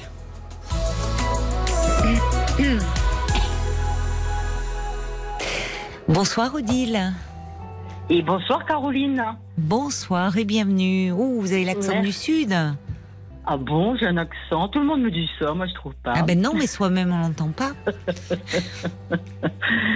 Euh, Caroline, oui, j'ai écouté avec euh, beaucoup d'attention Véronique et je me, re- me suis retrouvée euh, sur beaucoup de points. C'est la raison pour laquelle, une des raisons pour laquelle euh, j'ai contacté, euh, je vous ai contacté tout à l'heure. Et Oui. merci à Paul qui est très très très gentil, tout comme à l'antenne. hein. Et, euh, et parce que et oui, ça faisait, ça faisait aussi plusieurs euh, semaines là que j'essayais de, de vous joindre. Et Ah bon, j'avais chance. Voilà, donc là ce soir c'est le bon, c'est le, c'est le bon moment. Et donc je voulais vous parler de d'asexualité. Actuellement, je me sens complètement asexuelle. Mhm. C'est-à-dire, je ne supporte plus qu'on me touche. Et euh, euh, par exemple, euh, bon, j'ai passé plusieurs mois là dans, dans une énième dépression, à, ne plus vouloir per- voir personne, ni même mes enfants, ni mes petits enfants. Oui. Et les- mes seules sorties, c'était c'était m'occuper justement de mes petits enfants pour rendre service à mes à mes, à mes filles. Et puis euh, ça me ça me pesait, ça me pesait. Et puis euh, puis lors d'une balade, euh, le, le petit bout de chou là, de trois ans euh, me tend la main pour me donner la main comme il fait machinalement. Et là, là, ça a été. euh, j'avais envie de, de repousser sa main. Là, je me suis dit, là, c'est grave. Là, je me suis c'est grave. Et puis après, euh, Mais pourquoi ce, ce, ce- Qu'est-ce que quand vous dites vous avez eu envie de repousser la main de, de votre petit-fils de je- trois je ans, voulais ça même- ce contact vous Oui, oui. vous étiez désagréable Oui, oui, oui. Moi qui étais très tactile dans mes relations sexuelles avant. Oui, mais euh, c'est curieux le lien que vous faites. Pardonnez-moi, mais voyez, vous dites, euh, vous dites asexualité. Bon, hum, hum. ok. Et, et, et, et là, vous me décrivez cette anecdote avec votre petit-fils qui a trois ans, Oui. où là, on n'est pas du tout dans quelque chose de sexuel, de sexué. C'est un petit enfant, c'est votre petit-fils qui vous donne la main, et il y a quelque chose de très doux, de tendre et de chaste. Donc, le- je, vous raconte le début, ça a commencé comme ça, donc c'est par Oui. le toucher. Et puis de là, et puis de là, petit à petit, je me suis rendu compte que dans, dans, dans, dans ma vie amoureuse, euh, je, je, ne- je ne devenais plus tactile jusqu'à repousser. Oui, mais si vous maintenant- êtes en dépression, c'est pas étonnant. Oui, Enfin, vous me dites c'est votre énième dépression. oui. Donc ouais. dans la dépression, la dépression, il y a, y a- c'est l'absence de désir. La- Oui. Il y a plus, il y a plus de libido. Enfin, le Oui, désir au sens large. On n'a plus goût à la vie. Donc euh, la sexualité euh, en fait partie. Il y a plus cette énergie là. Oui, mais la sexualité, la sexualité détachée, euh, je euh, je ne m'épanouissais pas, non plus. Je suis anorgasmique depuis belle lurette, depuis toujours. Donc le- les relations sexuelles que j'ai pu av- avoir n'étaient que charnelles, euh, un, certain plaisir, mais ça s'arrêtait là. L'anorgasmie, je je suis c'est, euh, j'allais dire une étiquette. euh, non, c'est je suis anorgasmique. Et là, je n'ai plus du tout d'atti- d'attirance, euh, d'attirance sexuelle, aussi bien féminine que masculine. Je, je- Alors derrière ces ça me- termes, ça veut dire que vous, parce que vous utilisez des termes techniques, l'anorgasmie qui désigne, enfin, qui est Mm. le terme pour définir l'absence d'orgasme. Mm. Alors parfois, euh, à, à vouloir à tout prix atteindre l'orgasme, c'est la meilleure façon de ne pas y parvenir. Et pour avoir discuté avec des femmes euh, qui Ah. euh, se se plaignaient de ne justement de ne pas atteindre l'orgasme, on découvre parfois avec elles que en fait elles éprouvent du plaisir, mais comme s'il y avait toujours Ouais. plus et une quête supplémentaire. Après Oui. tout. euh, Hmm. Et les magazines féminins, c'est un peu en train de passer, mais à un moment, et notamment au moment de l'été, c'est les marronniers euh, qui vous font croire qu'en sept points, on peut atteindre l'orgasme, ça n'aide pas non plus. Vous Oui, voyez, c'est oui, pas... très- oui, je, je, je, vois très bien, euh, je vois très bien ce que ce que vous voulez dire. Euh, mm, mm, euh, Les Donc là, bon, alors la dépression, les- pour, pour, euh, la dépression, effectivement, euh, si vous êtes, vous, vous avez eu plusieurs épisodes dépressifs dans votre vie. Oui, depuis l'adolescence, euh, j'ai eu bien plus de. J'ai passé, j'ai- j'ai j'ai 60 ans, j'ai 60 ans, et euh, j'en ai passé 50 euh, là-dedans, avec. Alors, est-ce que vous avez compris ce qui est à l'origine, finalement, Non, de cette dépression non. Toujours pas, parce que j'en ai vu des psys, croyez-moi, j'en ai vu des psys, des psychologues, des psychanalystes, des, euh, des hypnothérapeutes, des, euh, des euh, ceux qui pratiquent le MDR. euh, et, et, et dernièrement, je me suis tournée vers l'onirologie. Pardon, le? L'onirologie, Je sais pas qui ce est que c'est. qui est la- l'analyse, euh, l'interprétation des rêves. Ben, en donc, thérapie euh, analytique, on le fait, ça. Oui, oui, oui, oui. Oui, donc là, là actuellement. Mais c'est quoi avec- ça C'est c'est-à-dire que c'est quelqu'un. Vous voyez, euh, c'est- c'est-à-dire c'est euh, comment ça se passe? Vous voyez quelqu'un? Je comprends pas ce que vous Oui. voulez dire. Vous voyez quelqu'un dont le métier n'est que l'interprétation des rêves? Non, il est psychanalyste spécialisé dans l'interprétation des rêves. Donc, oui, mais beaucoup de psychanalystes interprètent les rêves. hein. Enfin, en euh, psychanalyse, c'est un matériau sur lequel on travaille les rêves. C'est pas. Oui, oui. Après, il y a, euh, il y a interprétation et interprétation aussi. hein, euh, il y a, euh, quand, quand je dis ça, je veux dire, euh, il y a beaucoup qui, qui, qui, qui, qui ne s'y connaissent pas vraiment parce que l'étude des rêves, c'est une science. C'est une science et beaucoup Non. Enfin, la, la psychanalyse aussi, on pourrait le dire de la même façon. Mais enfin, bon. Oui. Alors, visiblement, donc, vous avez. euh, Il y a des choses qui vous interpellent dans vos rêves. Oui, voilà. Donc, je m'y intéresse parce que, je, comme je vous disais, donc, je, avec la panoplie de psy que j'ai pu voir là depuis euh, depuis toutes ces années, je n'av- je n'avançais à rien. Donc, je me suis dit, euh, c'est par la par la parole, je je, je, je ne m'en sors pas. Et donc, euh, lorsque j'ai essayé d'autres méthodes, donc l'hypnothérapie, nanana, et puis jusqu'au jusqu'à la période, donc là, ça c'est assez récent, ça fait deux ans, où là je me suis tournée vers, euh, vers vers les rêves. Et avec les rêves on avance on avance beaucoup plus beaucoup plus vite. Une séance de psychanalyse avec un neurologue ça fait dix séances avec un avec euh, un, un psychanalyste ou ou psychothérapeute euh, classique Pour vous, en tout cas. fait- Moi, vous voyez, c'est la première fois que j'entends un psychanalyste qui est associé à l'analyse des rêves, parce que pour moi, c'est presque un pléonasme. Je vais vous dire. Ah bon? Ah bah oui, c'est un pléonasme. Pour moi, euh, mais bon, bah oui. Mais- enfin, mais, mais- je vais mais- pas le redire parce qu'au fond, on va. Oui, mais, mais je vous vous dis, la psychanalyse, Freud, Freud, enfin, a basé euh, ne, ne criez pas, ne là-dessus. criez pas ne vous énervez pas Mais je crie pas, hein. C'est. ah, si, euh, ah, ben si, vous Non, pas du tout. Non, non, je crie pas. Bah, c'est parce que non, non, pas du tout. Je crie pas. Ah, c'est êtes simplement parce que micro, effectivement, oui, c'est parce que j'ai dû me rapprocher euh, du micro. Ah. Mais euh, Freud a, a basé, enfin tout le travail de Freud euh, est basé là-dessus. Les cinq psychanalyses, il interprète les rêves de l'homme au loup. Oui. Enfin, bon. Donc c'est pour ça que. il y y a Freud, il y a Jung. Oui. Mais on va, Euh, on va peut-être venir, en fait, à vous, parce que j'ai peur qu'on perde un Oui, peu les auditeurs. Oui, euh, Et finalement, pour parler de vous, qu'est-ce que vous avez découvert dans vos rêves? Euh, je, je- veux juste revenir un tout petit peu en arrière. Tout à l'heure, vous disiez que c'est c'est presque euh, antino- antinomique euh, au, au neurologue et psychanalyste, a- alors que vous disiez, euh, alors que vous disiez que beaucoup de psychanalystes utilisent l'interprétation des rêves. Mais c'est la base de la. Enfin, la psychanalyse, c'est. On utilise l'association d'idées et aussi parmi les matériaux, le matériau sur lequel on travaille, il y a les rêves. C'est ça que je voulais dire. Hum, hum, hum. Ok, ok. Donc oui, tous les psychanalystes ne le sont pas. Alors après, euh, dans les neurologues, euh, comme dans tout le métier, euh, il y a des charlatans et puis il y a des professionnels, il y a des, il y a des bons. Voilà. Donc au travers des rêves, euh, je sais pas si euh, si je voulais vraiment parler de ça.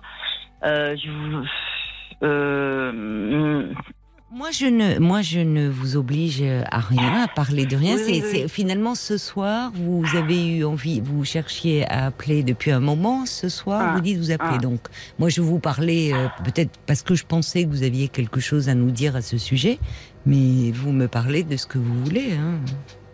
euh, vous pensiez que j'avais quelque chose à vous dire à propos de quoi? J'ai pas compris, excusez-moi. Des rêves. Ah euh, euh, non non non je je voulais juste mentionner que c'était une une une technique euh, enfin une technique une une approche qui permet d'avancer plus vite et, et, quand elle est tournée sur une visée psychanalytique, c'est multiplié par 10. Et non, je voulais vous parler d'asexualité. Donc, que, comme je vous disais, en revenant un petit moment en arrière, euh, j'étais je suis toujours oui. anorgasmique. Et là, et là, je ne me sens vraiment plus attirée. C'est ça que. Bon. D'où euh, la sexualité, parce que c'est une, on en parle beaucoup, euh, qui mmh, serait, qui était une orientation sexuelle où il y a un manque d'attraction ou de désir sexuel, et la personne choisit de ne pas avoir de relation sexuelle, c'est ça? Ah oui, je, je, je, ne suis plus du tout attirée, ne, ne, ne serait-ce que par le, le toucher. Là, là, je suis dans cette période actuellement où je, je ne veux vraiment pas qu'on me touche. C'est fou. C'est grave, non? Bah, oh, Je sais pas. Ça, moi, moi, ça m'inquiète, hein, ça m'inquiète grave, grave. Hein. Mmh. Moi, bah, ce qui est intéressant, c'est d'associer euh, le toucher euh, à quelque chose de sexuel. Ben, Parce que le toucher n'est pas forcément. Bah, c'est ben oui, oui. Bah, oui, mais il faut que vous en parliez Oui, mais- à votre psychanalyste. Oui, mais entre le, le, le tactile et la relation sexuelle, évidemment, il y a plein de paliers. Mais euh, je, pense que là, ce sont les deux extrêmes. On ne peut pas avoir de relation sexuelle. Enfin, si, c'est possible, en fait. On peut avoir une relation sexuelle sans, sans être tactile. Mais pour moi, pour moi, c'est pas concevable. Moi, j'ai tellement, j'ai tellement besoin de tactile avec mes enfants, mes petits-enfants, euh, euh, sauf là, cette dernière, cette toute dernière période, là, depuis. Qui a démarré il y a un peu plus d'un an. Mais sinon, je suis très très tactile. Et euh... Donc c'est ce changement qui vous interpelle. ah oui oui oui oui Vous êtes en thérapie actuellement, me dites-vous oui oui oui oui oui oui. Oui, oui, je, je suis avec un psy euh, parce que parce que j'en peux plus de, de de passer euh, de passer euh, trois. Vous ou êtes en couple mois. Non non non non. D'accord. Donc finalement, pourquoi vous dites vous n'en pouvez plus? Parce qu'au fond, c'est pas, ça n'a pas de répercussion pour le moment dans votre vie euh, Hum. sentimentale. Ah ben évidemment oui mais c'est justement pour euh, c'est- pour l'avenir Euh, là ce que je vous dis maintenant le fait que que que je ne- que je me sente asexuelle ça me ça Non, m'a- mais attention aux m'inter- grands ça me- termes aussi. Oh. C'est, c'est pour le moment le toucher vous rebute. Ça veut pas dire que vous êtes euh, devenu asexuel. Ça veut dire qu'il y a quelque chose autour du Ouais, toucher que ouais. vous ne supportez plus. Bon, bah quelque Mais- chose mais à je travailler dans votre histoire. Je n'en- j'envisage absolument pas euh, euh, une relation sexuelle là maintenant hein. Bah, si vous me dites que les relations sexuelles de toute façon ne vous procuraient pas de plaisir, euh, Mhm, je comprends aussi que finalement euh, vous, vous puissiez y renoncer sans trop de, de peine, Oui, puisque ça n'a jamais été source de plaisir pour vous. Oui, ouais. oui, mais c'est- mon avenir qui m'inquiète, parce que je, je n'envisage pas Pourquoi? non plus terminer ma vie seule. Bah, elle n'est pas terminée votre vie. Ben oui, justement, j'aimerais bien que, ne pas ne pas la terminer seule. Mais oui, oui, je, oui, je- euh, Mais il y a des choses qui, qui restent à travailler. Hein. et ouais, ouais, ouais. Il y a des choses qui restent à travailler et il y a, il y a plusieurs problématiques abordées. Déjà, vous qui vous décrivez comme très tactile, pourquoi subitement le toucher vous est insupportable, y compris euh, votre petit-fils qui veut vous prendre la main, où là on est dans quelque chose de très doux et très tendre, donc ça interpelle. Ouais. Euh, après, il y a votre peur de l'avenir, votre peur d'être seul. En même temps, le fait que la sexualité n'a jamais été source de plaisir pour vous. Bon, Mm. bah, il y a plein de choses euh, qui seraient un peu à, à évoquer. Euh, L'image que vous avez euh, peut-être des hommes, du toucher, qui serait perçu comme quelque chose euh, de dangereux, de menaçant, d'agressif. À quoi ça renvoie par rapport à votre histoire? Je ne sais pas. Et je ne peux pas le ici, euh, voyez, en Ah ben oui, quelques oui, minutes à l'antenne, euh, le développer. Ce qui m'interroge, c'est que depuis toutes ces années de thérapie, que finalement, vous n'ayez pas euh, compris, euh, enfin approché tout du moins, ce qui était euh, à l'origine de cette dépression qui vous habite, me dites-vous, depuis que vous êtes toute jeune. Et vous avez 60 ans aujourd'hui. J'avoue que ça m'interroge. Vous voyez. Parce qu'en général, justement, passer la grande crise, on... on- la thérapie permet d'approcher ce qui est euh, la source de la souffrance. Or là, vous n'en parlez pas. Vous parlez de symptômes, mais vous Oui. ne parlez de rien de vous, de personnel et d'intime, au fond. Oui, c'est-à-dire que là, actuellement, je, je travaille donc dessus. Euh, euh, mince, je voulais vous dire quelque chose là, en vous écoutant. C'est parti. Il y a, Ah oui, enfin, si vous voulez, euh, il y a, si vous travaillez dessus, ben, peut-être que vos rêves vont euh, vous permettre de d'avoir des clés pour comprendre euh, Ah, qu'est-ce mais qui oui, se passe. C'est- déjà, c'est déjà le cas. C'est déjà le cas. Voilà, j'ai retrouvé ce que je voulais dire en vous écoutant euh, par rapport au toucher. Donc, euh, j'ai une de, mes enfants qui, euh, lorsqu'elle est devenue, avant même de, de devenir maman, elle, elle ne m'embrassait plus. Moi, moi qui étais très, très, très, très donc, tactile, je faisais des bisous, je, la serrais dans mes bras. Et puis, petit à petit, j'ai appris, j'ai, fait comme elle, c'est-à-dire. Bonjour, euh, une bise en l'air, a posé sa joue contre la mienne et puis elle faisait bise en l'air. Et, et petit à petit, euh, là, on en est là maintenant, ben, on, se fait plus la bise. Et puis ça me manque pas. Ben, remarquez, on est nombreux hein, dans ce cas. À plus faire la bise. Je veux pas dire, mais depuis le Covid, euh, Ah oui, oui, oui. vous voyez, pas- ça n'aide pas à être très tactile le Covid. hein. Oui, mais, mais oui, là, ça n'a rien à voir avec. euh, Oui, avec- mais vous revenez euh, toujours à la même chose. Mais finalement, au fond, vous ne dites rien de vous, de ce qui, euh, euh, finalement, euh, qu'est-ce qui fait qu'on passe d'un d'un- d'une personnalité très tactile euh, où finalement le toucher est une, une chose aisée à tout d'un coup ça devient complètement interdit même avec ses petits enfants bon je ne sais pas ce qui fait euh, euh, que vous êtes passé comme ça d'un extrême à l'autre et ça euh, bah, c'est peut-être vous me dites à travers le travail que vous faites euh, vous allez avoir des clés à vos questionnements et peut-être aussi parce que j'y reviens à y a-t-il souffrance? Quand on vous entend, on n'a pas l'impression que vous êtes en dépression actuellement. Vous semblez en être sorti et tant mieux. Vous avez une, une intonation très vive, euh, Oui, là, euh, là, très suis dans- tonique. On vous sent pas dans une phase dépressive en ce moment. Là, là, je suis dans un up là depuis quelques temps, Ouais. quelques Bon. quelques semaines. Bon. Mais euh, et justement, euh, ce psy là, euh, je le je le garde sous le coude parce qu'il est il m'est précieux et, et j'avance j'avance beaucoup par le par le par le biais des rêves.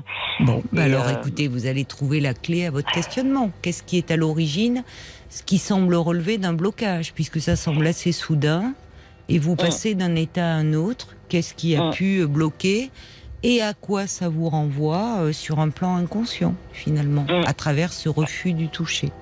Ouais, parce que parce que au, au- au Parce que travers des oui, rêves, oui. au travers au travers des rêves, vu que je n'ai aucun souvenir d'enfance. Mm.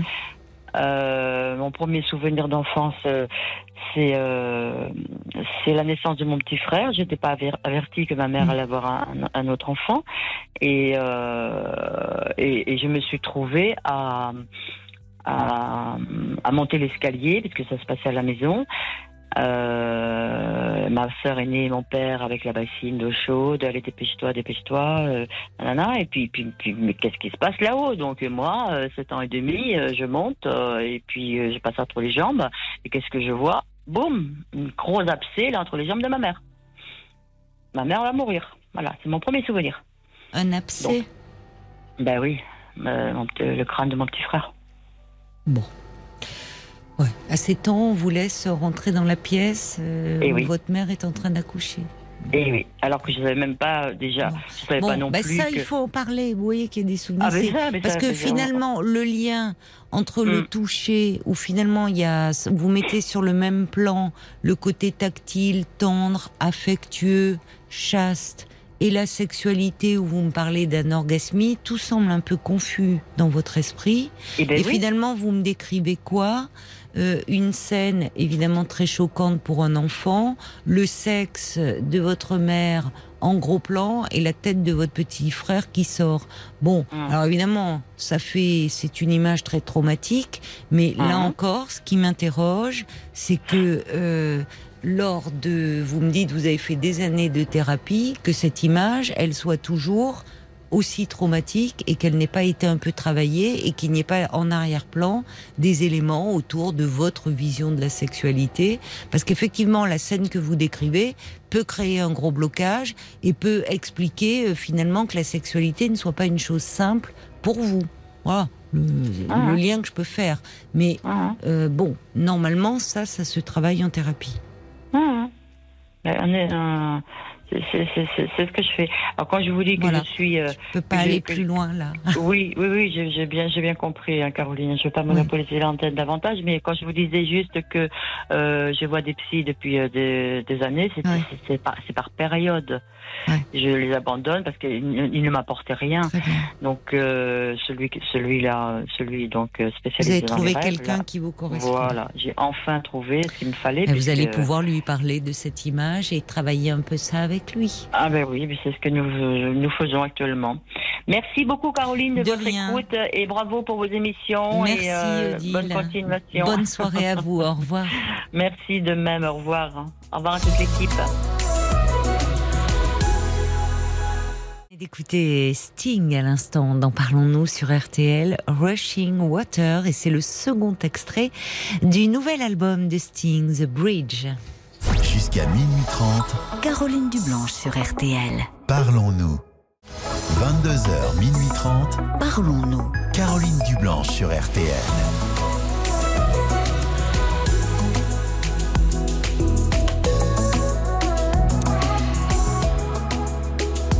Nous sommes à vos côtés et en direct, bien sûr, pendant une heure encore, puisqu'il est 23h32, jusqu'à minuit et demi. Vous pouvez euh, appeler euh, le standard de Parlons-nous au 09 69 39 10 11 pour me parler de vous, peut-être pour réagir à un témoignage, revenir aussi euh, sur un témoignage qui vous a peut-être marqué. Hier, nous parlions de la dureté du monde du travail avec euh, Isabelle qui avait été, euh, alors qu'elle se présentait à un entretien euh, d'évaluation, euh, plutôt confiante, plutôt sereine. Et puis, euh, bah, à l'issue de cet entretien, euh, elle prenait la porte, son petit carton euh, sous le bras. Vous aviez été, Paul me disait, très nombreux à réagir au standard. Isabelle avait témoigné en toute fin d'émission. On l'embrasse d'ailleurs, hein, si elle si elle nous écoute, on lui dit de tenir bon. Donc, vous savez, enfin peut-être que vous n'osez pas le faire, mais si vous n'avez pas pu réagir le soir même à un témoignage, euh, vous pouvez le faire dans les jours qui suivent. Vous pouvez même revenir. euh, je sais qu'il y en a beaucoup d'entre vous euh, qui écoutent euh, en podcast. J'en profite pour en faire un petit clin d'œil. Et bah, en podcast, euh, évidemment, vous pouvez pas réagir en direct, mais profitez peut-être de ce de ce week-end, du fait de pouvoir veiller plus tard et, euh, et témoigner, réagissez sur des témoignages qui vous ont particulièrement euh, euh, touché. Euh, oui, je parlais là avec Odile, euh, j'étais surprise parce qu'elle me disait qu'elle voyait un psychanalyste onérothérapeute. Bon, euh, j'avais jamais vu associer euh, les deux. Et je disais que c'est le propre de la psychanalyse aussi euh, de travailler entre autres sur les souvenirs, mais aussi sur les rêves, puisque Freud, quand même, le premier a fait un livre. J'ai parlé des cinq psychanalyses, mais en fait, le plus probant dans ce domaine, bah, c'est l'interprétation du rêve hein, de Sigmund Freud. Donc, oui, c'est pas un récent. Voilà, euh, on va accueillir euh, maintenant euh, Anne qui est avec nous. Bonsoir Anne. Ah, bonsoir Caroline, Bonsoir et bienvenue Anne. je vous remercie hein, d'avoir pris mon appel si vite. Voilà, je vais expliquer, je vais essayer brièvement parce que je suis assez timide. Et Non, vous inquiétez pas, on peut Ah. prendre le temps Anne. oui, vous êtes bien bonne. Et euh, c'est vrai que je suis en admiration de, de- devant vous parce que. Oh non, il faut pas. Maintenant, je vais vous dire pourquoi. C'est parce que je, je, comme ça fait très très longtemps que je vous écoute. Pardonnez-moi, pardonnez-moi, je dois vous interrompre parce que vous avez un kit un bruit assourdissant autour de vous. Ah ben c'est parce que disons que j'ai, euh, étant donné que j'ai mis le haut-parleur. Ah oui, ça ne va pas, ça. Je suis Ouais, désolée, alors- peut-être que vous ne m'entendez pas. Alors, j'ose pas parler fort parce qu'Odile me disait que je criais. Ça devait saturer son, son téléphone tout à l'heure, donc j'ose plus trop parfois élever la voix. Mais euh, non, un haut-parleur, c'est à l'antenne, c'est pas possible. Anne, on a un bruit de fond assourdissant. Alors, On croirait que vous êtes dans des chutes d'eau, euh, les, les chutes Victoria là autour de vous. Je sais pas où vous êtes, mais cascade d'eau. Alors je vais, je vais, je vais l'enlever. ah oui, je vous remercie. D'accord. Hein, Et à ce moment-là, je vais demander à Nicolas qu'il euh, lève le retour son, peut-être au maximum, dans, voyez, pour que vous l'ayez dans votre téléphone. Mais il faut Oui, vraiment nous enlever euh, euh, cette, cette arrivée d'eau là. C'est à l'antenne, c'est vraiment pas possible. hein. Je m'en doutais, mais quand je l'enlève, moi j'entends très très peu. C'est pour ça. Bon ben. Alors, est-ce que vous l'enlevez là? Voilà, je l'ai retiré. Ouf Ah, on respire. Merci Anne. Ah, Merci mais moi, beaucoup. On respire, mais moi je vous entends pas très bien. Et oui, alors écoutez, je je peux pas crier, je me rapproche du micro, mais c'est vrai que comme je suis un peu éloignée, quand je me rapproche, ça fait des variations, et puis je veux pas vous crier dans les oreilles. Ça va aller, Euh, ça mais va aller. Nicolas fait quelques petits réglages pour que vous puissiez bien m'entendre. Ça va mieux? Ah, c'est... Oui, oui, enfin disons que. Oh ben j'entends, enfin je, je, je- si, si, j'entends. Ben, C'est Euh, parfait. Alors on va pouvoir. euh, c'est la base pour se parler, c'est déjà d'arriver à s'entendre. Voilà. Je Alors de quoi voulez-vous me parler, ma chère Alors, Anne? Voilà. Alors, je vais avoir du mal à m'exprimer parce que je suis une personne qui suis très, très, très, très, enfin, assez timide et puis euh, réservée. Et puis euh, là, vraiment, euh, je suis à bout. Je suis à bout parce que. Qu'est-ce qui vous arrive? Alors, qu'est-ce qui m'arrive? C'est parce que euh, depuis, le- depuis toute petite fille, j'ai toujours été euh, en admiration devant les animaux et Oui. j'en ai, j'en ai toujours rêvé. Et euh, là, depuis l'âge de 30 ans, je ne cesse de d'adopter, de de craquer Oui. pour des animaux, voilà. Et puis euh, ce qui fait que là, depuis vendredi, euh, j'en avais, euh, on m'a reproché, disons que, enfin, vous savez, le voisinage, bon, on n'était pas très content. Je suis entourée de personnes malsaines, des personnes âgées qui me, c'est pas, c'est pas qu'ils étaient bruyants, mais ce qu'il y a, c'est que je les gênais parce que ma, ma présence leur plaisait pas. Vous avez beaucoup d'animaux? Alors- Ils se alors- plaignaient de, de- de- Non, du- du pas- bruit non, non. ou quoi? Non, non, pas. Non, non, pas du tout. Justement, c'était pas ça du tout. Mais c'est parce que puis le bailleur aussi. C'est beaucoup le bailleur Oui. parce que euh, ça avait sonné une fois à ma porte. euh, je, je, je me doutais qu'il y avait eu des plaintes. euh, bah, de, Ah bon oui, de, bah, diverses plaintes. Mais de quoi se plaignent-ils? Alors, euh, alors le bailleur, bon bah, il était venu, euh, il était rentré chez moi, et puis il m'avait dit comme ça, bah, écoutez, vous êtes petitement logés, euh, les, les animaux, bon bah, c'est vrai qu'ils étaient en bonne, en bonne condition, bien sûr, pas malheureux, pas malheureux du tout. Au contraire, ils dormaient dans mon lit, tout ça. Et puis, en fin de compte, il m'a, il m'a reproché que j'en avais de trop, étant donné que j'étais petitement logée. Et vous en aviez beaucoup à ce moment-là? Eh ben, je vais vous dire franchement, parce que j'ai encore fait peut-être peut-être pas une erreur, mais j'ai encore craqué. Euh, ben j'ai des j'ai des genres de petits chihuahuas. Donc ils ont ils ont quand même de enfin de, de, de 2 kilos 2 kilos maximum 3 kilos. Oui. Vous en avez combien de petits chihuahuas? Alors j'en ai 9. Ah j'en ai 9. Ben oui, j'en ai neuf, voilà. Et c'est pour cela que je suis arrivée là maintenant que qu'on me les a, qu'on me les a donc euh, malheureusement, euh, euh, comment dire, euh, c'était vraiment indigne, indigne qu'on me les a, qu'on me les a pris en attendant que je trouve euh, un endroit adéquat pour les récupérer. Voilà, parce que c'est Ah trop oui, petit et je n'arrive pas à trouver. Alors le problème, c'est que euh, j'ai un temps, j'ai un délai, et le délai commence à s'écouler, et euh, je risque de, de, de, de plus du tout les revoir. Mais qu'est-ce qu'il faudrait pour que vous puissiez les revoir? C'est une Alors- association qui est intervenue pour, euh, Euh, C'était une pour association. recueillir exact- vos petits chihuahuas et Voilà, essayer que voilà. vous trouviez un logement plus adapté, c'est ça? Voilà, tout à fait, tout à fait. C'est le bailleur, c'est le bailleur qui a, D'accord. Qui m'avait prévenu et j'avais bien dit au bailleur, écoutez, patientez, patientez, je vous en supplie, parce que j'ai des petits animaux qui ont été très mal, vraiment maltraités, maltraités. Pas tous, hein, pas tous, hein. Mais vous les avez, certains. voilà, comment vous les avez eus, ces petits chiens, au départ Eh ben, disons que euh, je les ai eus, par exemple, certains, euh, certains éleveurs, vous savez, quand ils peuvent plus reproduire, ils Oui. n'en veulent plus. C'est vrai, comme, malheureusement, oui, oui. Une fois qu'ils leur ont voilà. rapporté beaucoup d'argent, euh, ils s'en débarrassent Voilà. quand ils ne peuvent plus euh, faire de Voilà. petits. Voilà. Oui, oui. Voilà. Alors euh, il y en a, il y a des, il y a des abus parce que ils font une, deux, trois, quatre, euh, quatre euh, portées. Euh, ça fait un petit peu comme le- le- le- les chevaux de course, hein, pareil. Ils vont, ils vont à l'abattoir. Hein. Mm. Hein, quand ils peuvent plus. Alors donc, euh, moi, je suis très très sensible, très sensible, et de plus en plus en vieillissant. Et donc j'ai craqué. Et donc euh, euh, ces éleveuses me les ont cédées, mais pour presque rien, que pour les vaccins, etc pour qu'ils finissent une vie heureuse. oui. Voilà. Alors donc j'en ai j'en ai neuf, mais neuf c'est des pour 2 kg cinq, c'est même pas la grosseur d'un berger allemand. Hein, euh. Et puis ils faisaient pas de bruit, non, j'ai pas eu de de plainte. Vous avez d'autres animaux en plus de ces Alors- petits chihuahuas? Oui, alors en plus là, bon, j'ai peut-être fait une erreur, c'est parce que c'est ce qui m'ont, c'est ce que l'association m'a reproché. Euh, là, il y en a eu deux que j'ai repris, mais euh, ceux-là, c'est sûr qu'ils seront irré- irrécupérables parce Ah qu'ils m'ont bon dit qu'ils étaient p- pas identifiés. Alors, euh, euh, ben, j'ai pas eu le temps parce qu'il n'y a pas longtemps. C'est des petits chiens, des petits chats euh, oui, c'est des petits chiens également, mais qui sont, qui sont chihuahuas parce que c'est un petit peu la race que je préfère. hein. Depuis, depuis toute petite fille, je rêvais de ces petits chiens-là. Et puis étant toute seule, ben, je me suis dit, euh, je suis tellement seule, euh, je, je, je- je- il, faut que j'en ai. C'était toujours moi, dans mes rêves, ces petits chihuahuas. Alors là, les deux derniers, c'est pareil, ils étaient vraiment très mal maltraités. Euh, une petite pinchère, une toute petite pinchère, mais vraiment petite, petite, c'était la peau et les os. Et elle avait fait trois familles. Et vous les trouvez où, ces petits chiens? Alors, eh ben justement, euh, euh, cette petite pitchère en question, c'était une ancienne voisine où j'habitais avant, qui avait mon adresse et qui savait très bien, qui savait pas quoi en faire, qui voulait pas Ah la oui, garder. d'accord, je comprends.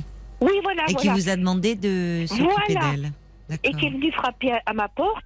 Et tellement, tellement que j'étais, mais, mais vous, si vous saviez le regard, le regard, c'est incroyable le regard des animaux, hein, quand ils sont, quand ils sont malheureux, hein, Mm. malheureux ou, ou heureux.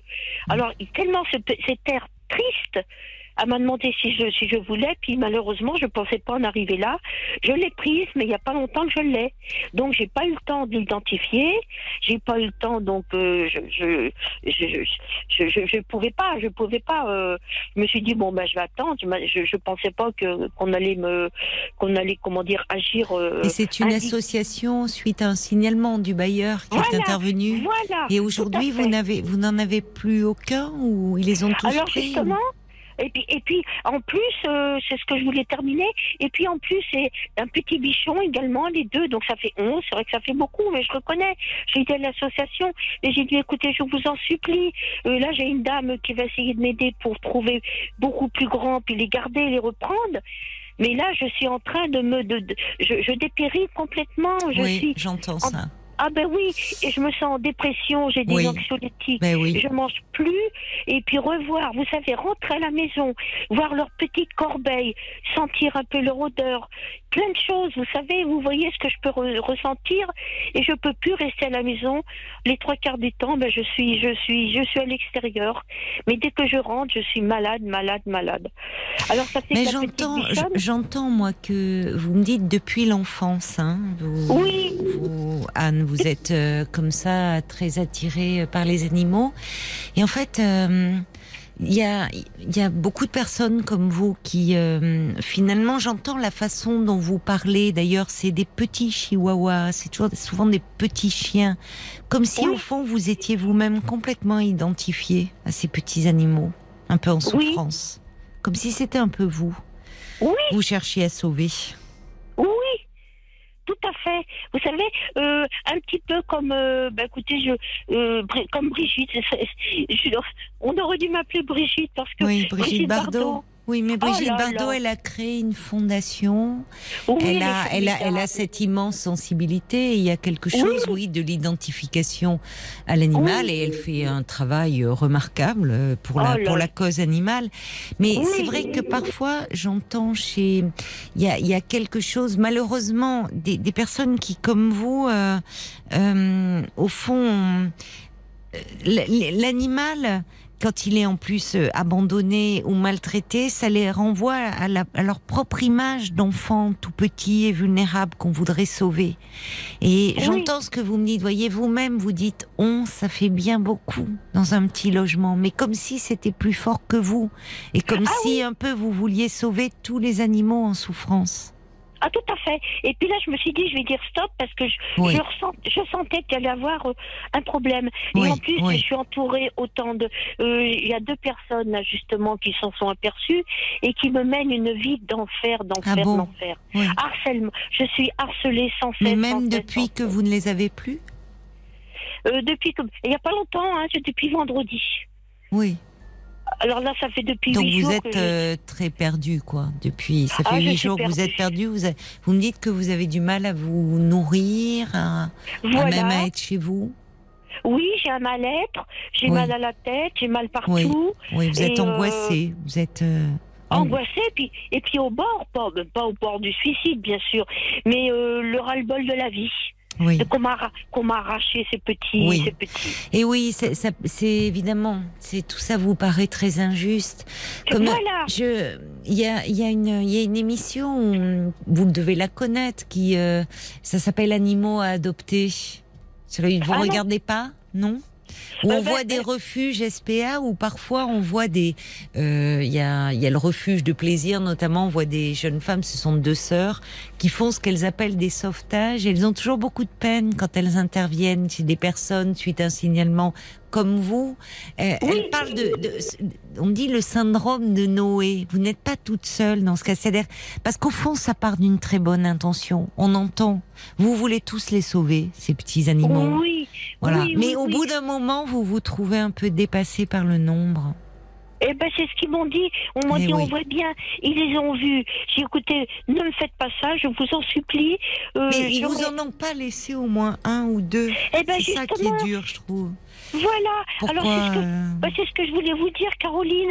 Alors, je les ai, j'ai- j'ai- je les ai suppliés. J'ai dit, écoutez, je vais garder quand même la petite bichonne qui est la plus âgée. Un petit bichon, hein. Oui. Euh, Elle a quel âge, âgée. votre petite bichonne? Oh, ben, elle a 12 ans. Elle a 12 ans et puis euh, elle a un souffle au cœur.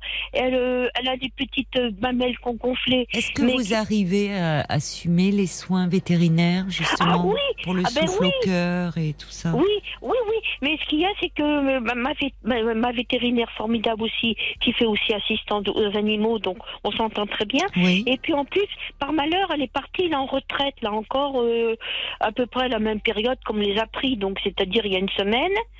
Et donc je peux plus la joindre. Alors ah oui, euh, c'est, c'est, c'est, ça tombe mal. Et Eh ben, les gens qui mal, sont oui. venus là de cette association, ils ont été Oui. gentils avec vous, ils ont non, non, non, non, non. Justement, très, très, très dur, très, très dur, très, très dur. Ils me les ont, ils me les ont pris en cinq minutes. Ça a sonné. Mais ils trouvaient quoi Qu'ils étaient un peu pas en bonne santé, selon eux, selon Ah Non, eux, non, non, non, pas du tout. pour qu'ils les prennent tous comme ça. Ah, Eh bien oui, même pas. Je, je vous dis qu'il me laisse mon, mon petit bichon parce que moi j'ai l'impression, j'ai peur qu'elle qu'elle en soit morte même parce que elle mangeait beaucoup, mais je la sentais quand même très fatiguée. Et puis je les ai suppliés, euh, en attendant un grand logement pour les reprendre, de garder ce petit bichon près de moi. Mais alors ils ont été très très très, c'était odieux, je vous assure, très très dur, très dur, très dur. Alors j'étais en larmes. Mon visage était une vraie fontaine. Et j'aurais dit, je vous en supplie, je vous en supplie, attendez encore un petit moment. Oh ben non, parce que ça fait un bout de temps que vous les avez. Puis, et puis il y a plainte, et puis euh, pas plainte d'aboiement, pas du tout. Non. Mais plainte, plainte du fait que c'est petitement logé et que c'était pas Vous êtes dans un quoi. studio, dans un deux pièces Euh, ben, 39, un petit deux pièces. D'accord. 39, 39 Mais vous carrés. avez fait une demande de logement là, puisque vous dites c'est en attente d'un logement plus grand. Ben, vous Eh avez. ben, disons que, ben, j'ai été voir une assistante sociale, j'ai peut-être fait une bêtise. Mais elle était très gentille. Mais non, pourquoi vous C'est Ah pas bon une bêtise, non non. Ben non, parce qu'elles sont pas toujours bonnes. hein. Non, Et le problème, le, le- le- je- vous savez, le problème, c'est que là, pour le moment, Anne, il faudra arriver à Oui. prendre soin de vous là. Oui, C'est-à-dire ben, c'est qu'il faut que vous arriviez un peu à, voyez, Oui. je, je comprends votre tristesse, votre chagrin, mais il faudrait que vous, vous avez un médecin traitant. J'ai un médecin traitant et encore par malchance, elle va partir de début juin, elle va partir également en retraite. Ah mince. Tout me tombe Mince. sur la tête, voilà, tout me tombe. Et en plus, le pire, c'est que mes petits chiens euh, ne sont même pas dans le 28, parce que je suis du 28, Oui. et ils sont à Hermeret, à côté de Rambouillet. Ils ont été les mettre là-bas. Parce qu'il n'avait plus de place dans le refuge. Oui, oui, oui. C'est un oui. refuge de la SPA ou d'une autre association? Oui, SP, SPA. SPA. D'accord. Ah oui, donc très oui, dur. parce que je recevais un petit message euh, pour vous de Jacques qui dit vous avez un très grand cœur, Anne, et, et c'est Ah, tout en votre honneur. Il vous faudrait trouver un accord avec le refuge afin de pouvoir visiter vos animaux. Nous comprenons votre douleur, ajoute Jacques.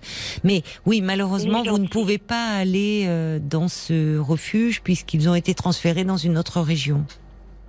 Et oui, puis le pire que je vous ai pas dit, Caroline, le pire qui m'a crevé le cœur, c'est pour ça qu'en ce moment, je suis au bout du rouleau. Oui. Heu- Heureusement que j'ai la force encore d'être debout, mais Oui. je vous assure, je voulais partir avec eux, je vou- je voulais mettre Oui, fin, je voulais vous mettre étiez... fin. Oui. Ah Oui, non, non.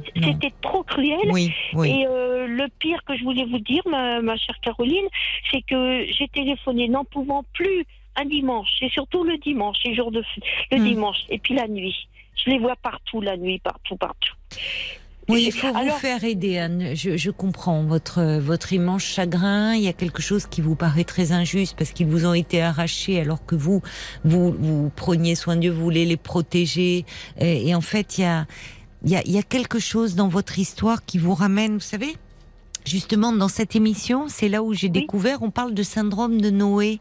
C'est-à-dire des personnes comme vous qui ont à cœur de sauver tous les animaux euh, abandonnés ou maltraités et qui petit à petit avec leur grand cœur, ont envie de euh, re- recueillent tous les animaux euh, perdus, trouvés ou qui en achètent, et puis qui parfois peuvent être vite un peu débordés. Vous voyez, qui, finalement, il y a quelque chose où elles ne peuvent plus s'arrêter. Et du coup, parfois, euh, ça peut être compliqué de s'occuper d'autant d'animaux.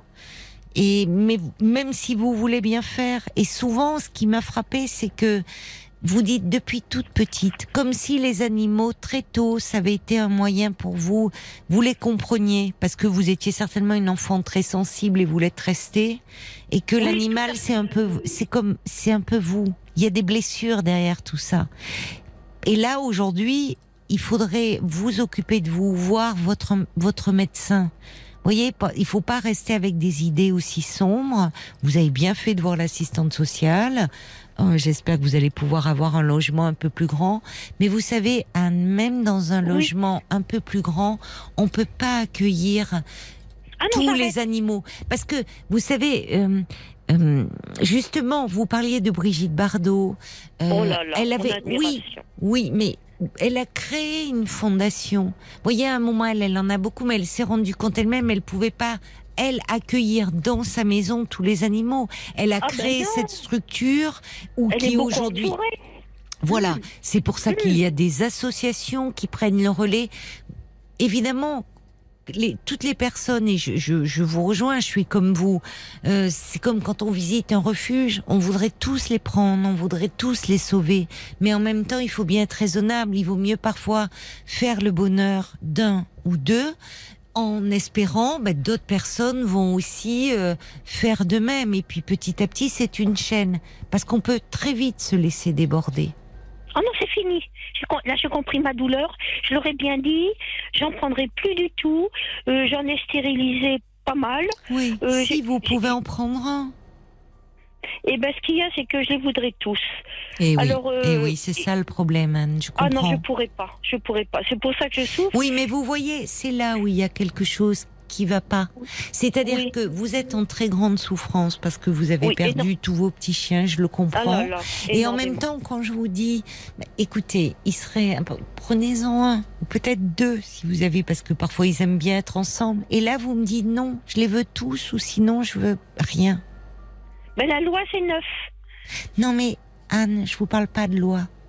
Oui. Vous voyez, il y a quelque chose finalement, peut-être, ce que vous commencez à percevoir, vous n'arrivez plus à faire autrement. Ça devient un peu addictif. C'est là où il faut, il faut déjà que que vous voyez votre médecin, parce qu'il faut que vous continuiez vous à, vous- à vous manger, à manger, à prendre soin de vous, à voyez, Euh, à oui. pas être submergé par la douleur. Ah, c'est plus le cas. Je prends plus soin de moi. Je, Mais oui, je mais me ça né- va je me pas ça. Je me néglige, je me Mais vous voyez à quel point vous, on voit à quel point, ben oui, les animaux parfois nous aident à vivre et Ah, comblent beaucoup de manques et, et On de- les a à l'intérieur, on a l'impression qu'on les a dans le corps, à l'intérieur. Qui Oui. manque un membre, vous voyez? Oui, je comprends votre souffrance. Ah. C'est terrible, c'est terrible. Et puis le pire que je vous ai pas dit, parce qu'il y a pas mal de choses, j'ai voulu prendre des nouvelles il y a pas longtemps. oui. Et euh, j'ai suis tombée sur un monsieur, il a dû, il a reconnu donc euh, mon numéro de téléphone, bien oui, sûr, il- oui. et il m'a raccroché. Alors, il m'a Un raccroché. monsieur du refuge ou de l'association? Oui. Du oui, de l'association. Alors ça fait que j'ai, je, je m'en suis doutée. Alors j'ai retélé, j'ai retéléphoné et puis bien sûr en tremblant parce que j'avais compris. Et là je suis tombée sur une dame et euh, bah, justement la dame qui était venue les chercher, qui a été très très très dure avec moi, très dure. Elle, Oui. dit- elle m'a quand même dit, je vois bien que vous les aimez, mais je vois bien ça, se- ça se Eh sent. oui, Mais oui. on, on vous les prend, vous en avez trop, et c'est trop petit, trop petit. Mais j'ai dit, mais madame, attendez, je vais. Vous les sortiez un petit peu Vous arriviez à les Oui, sortir oui, oui, parce que justement, j'ai ma toiletteuse qui m'avait donné une petite. Vous savez, les petites. euh, c'est comme des caddies. C'est comme des caddies. Mhm. Et puis, on, euh, je pouvais en mettre trois, quatre dedans, tellement qu'ils étaient petits. Mhm. Euh, les voisins, comme ça, ben, j'avais un petit peu la paix parce qu'ils euh, ils m'embêtaient pas, quoi. Je veux dire, j'étais, Oui, oui. ils étaient un peu cachés, quoi. J'essayais de me cacher.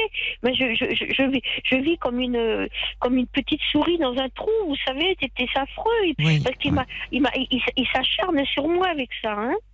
Alors donc, euh, je reviens donc à ce que, à ce que, à ce que je, je, je voulais, je, je voulais vous dire. Puis là, je m'en souviens plus, mince, c'est dommage. On va essayer le d'aller voir justement. Vous allez retrouver le, le, le, le- le fil de vos idées. Oui, Euh, Il y a beaucoup de bien. réactions, Anne, pour vous qui arrivent sur la page Ah Facebook. bon Ah On va bon les écouter Oh là là. Oui. Ah oui, c'est ça. Oui, excusez-moi, euh, Caroline, ça me revient. Oui, ce qui m'a fait beaucoup de mal encore, bien sûr, je suis un peu bavarde parce que je suis encore sur les nerfs. J'ai pris un petit anxiolytique, ça me fait plus rien. Euh, donc, je vous disais que le monsieur m'a raccroché au nez, ce qui m'a fait beaucoup de mal. J'ai rappelé après parce que je me suis, j'ai cru un petit peu une erreur. Hein, je- Mhm. Et puis, enfin, une erreur comme quoi ils avaient fait une fausse Oui, manœuvre. oui. Euh, mais j'avais quand même compris qu'ils ne voulaient Oui. pas me parler. Et je suis tombée sur une dame. C'est cette fameuse dame qui avait été très, très, très désagréable quand elle est venue les chercher. Elle D'accord. est, elle- elle- en cinq minutes, elle m'a dit on les emmène tous. Ben, je lui ai dit pourquoi? Je mérite pas. J'ai regardé comment ils sont. Oui, c'est un arrachement pour vous. C'est un vrai déchirement. Je comprends. Eh ben, vous- On va essayer d'aller voir euh, ce que la page Facebook, un peu les réactions des auditeurs avant les infos de minuit. On parlait tout à l'heure du syndrome de Noé. Fabrice euh, Oui. dit Je crois entendre ma mère à qui on ramenait Euh, tous les animaux malheureux oui. du quartier. Oui. Et elle s'est laissée envahir avec des caches Oui. partout. Ça. Malheureusement, elle est rentrée en EHPAD et nous avons dû vider sa maison en donnant tous les animaux à une association. Et puis il y a Doudou qui dit que de souffrance, Anne, dans votre voix. On, on la comprend, on l'entend. Cependant, bah, ces boules d'amour ont des besoins dont on ne peut nier, tels que les espaces, Eh oui, la verdure. Et prendre soin d'eux, c'est sûrement une manière de prendre soin de vous Oui, aussi. De combler des manques. Alors courage, rapprochez-vous d'associations bienveillantes, peut-être pour participer, être bénévole. Euh, D'une autre façon, votre cœur semble si grand. c'est Oui, vous pourriez peut-être vous rapprocher d'associations. Et, et voyez, peut-être faire. euh, si vous aviez un ou deux petits chiens, c'est pas. Ça, ça vous ferait du bien. Et pouvoir vous arrêter là et prendre soin d'eux. Ah, Mais en façon- attendant, il faut que vous preniez soin de vous, Anne, et que vous voyez oui. votre médecin là. Parce que vous Oui, êtes très mal, très angoissé, très triste, et je le comprends. Mais il J'ai faut pas que vous vous laissiez aller. J'ai pas de nouvelles d'eux parce que la, Ouais. la fameuse dame que j'ai eu au téléphone, elle Hmm. m'a raccroché en me disant vous vous vous m'énervez. Alors que je voulais prendre de leurs nouvelles, Ouais. savoir s'ils étaient encore vivants. Oui, Parce que ils je- sont certainement. Anne, ils sont vivants, vos petits chiens. Ils les ont pas pris pour les tuer. Non, mais il n'y en avait qu'une. Ils les prennent pour les faire adopter. Ouais. Non, mais. Bah, il les faire adopter, je sais pas, parce qu'ils sont quand même identifiés. Certains Ouais, sont identifiés à mon nom. Ils n'ont pas le droit. Ils n'ont pas le droit quand même. Anne, il faut que vous vous apaisiez, vous déjà. Bon, et Oui. que vous voyez votre médecin là dans les prochains jours. Vous me le promettez?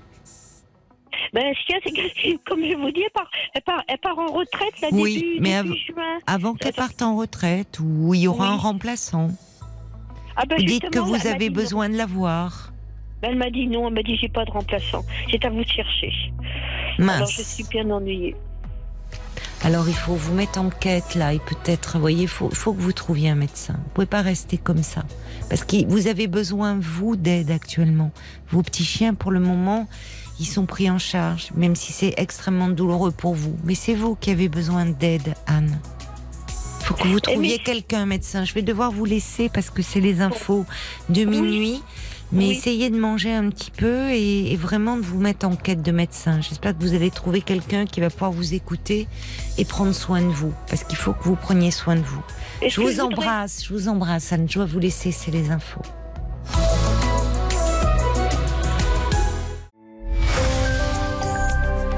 RTL. 22h, minuit 30. Parlons-nous. Caroline Dublanche sur RTL.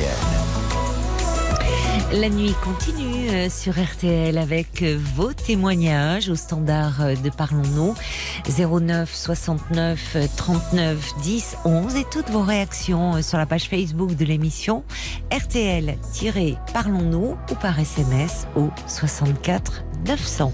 On va écouter un petit peu de musique euh, et après nous accueillerons Véronique qui va changer de vie et de région et qui est un petit peu stressée. Euh, sur RTL et Pils et cet extrait de Persona, le tout nouvel album de Célassou que vous venez d'écouter. Jusqu'à minuit 30. Caroline Dublanche sur RTL. Parlons-nous. Et oui, ça fait de la peine évidemment d'avoir entendu euh, Anne euh, et, et sa détresse après qu'on lui ait euh, pris ses, ses petits chiens. Alors il y a, il y, a quel- il y a Brigitte qui dit mais enfin de quel droit le bailleur entre-t-il chez elle? Comment s'est passé ce retrait?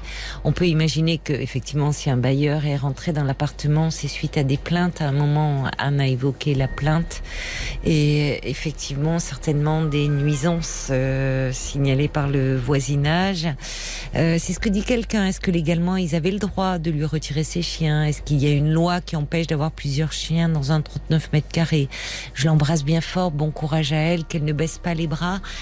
On entend derrière la, la détresse d'Anne euh, ce que moi j'ai découvert il y a peu, mais ce qu'on qualifie de syndrome de Noé, c'est-à-dire des personnes qui sont euh, euh, finalement euh, qui, qui ne peuvent euh, du nom de, de- du personnage de la Bible, hein, qui voulait sauver tous les animaux de la terre, et finalement qui ne peuvent pas supporter de, de, de voir un animal abandonné ou maltraité, qui veulent tous les accueillir et qui très vite malheureusement se laissent déborder.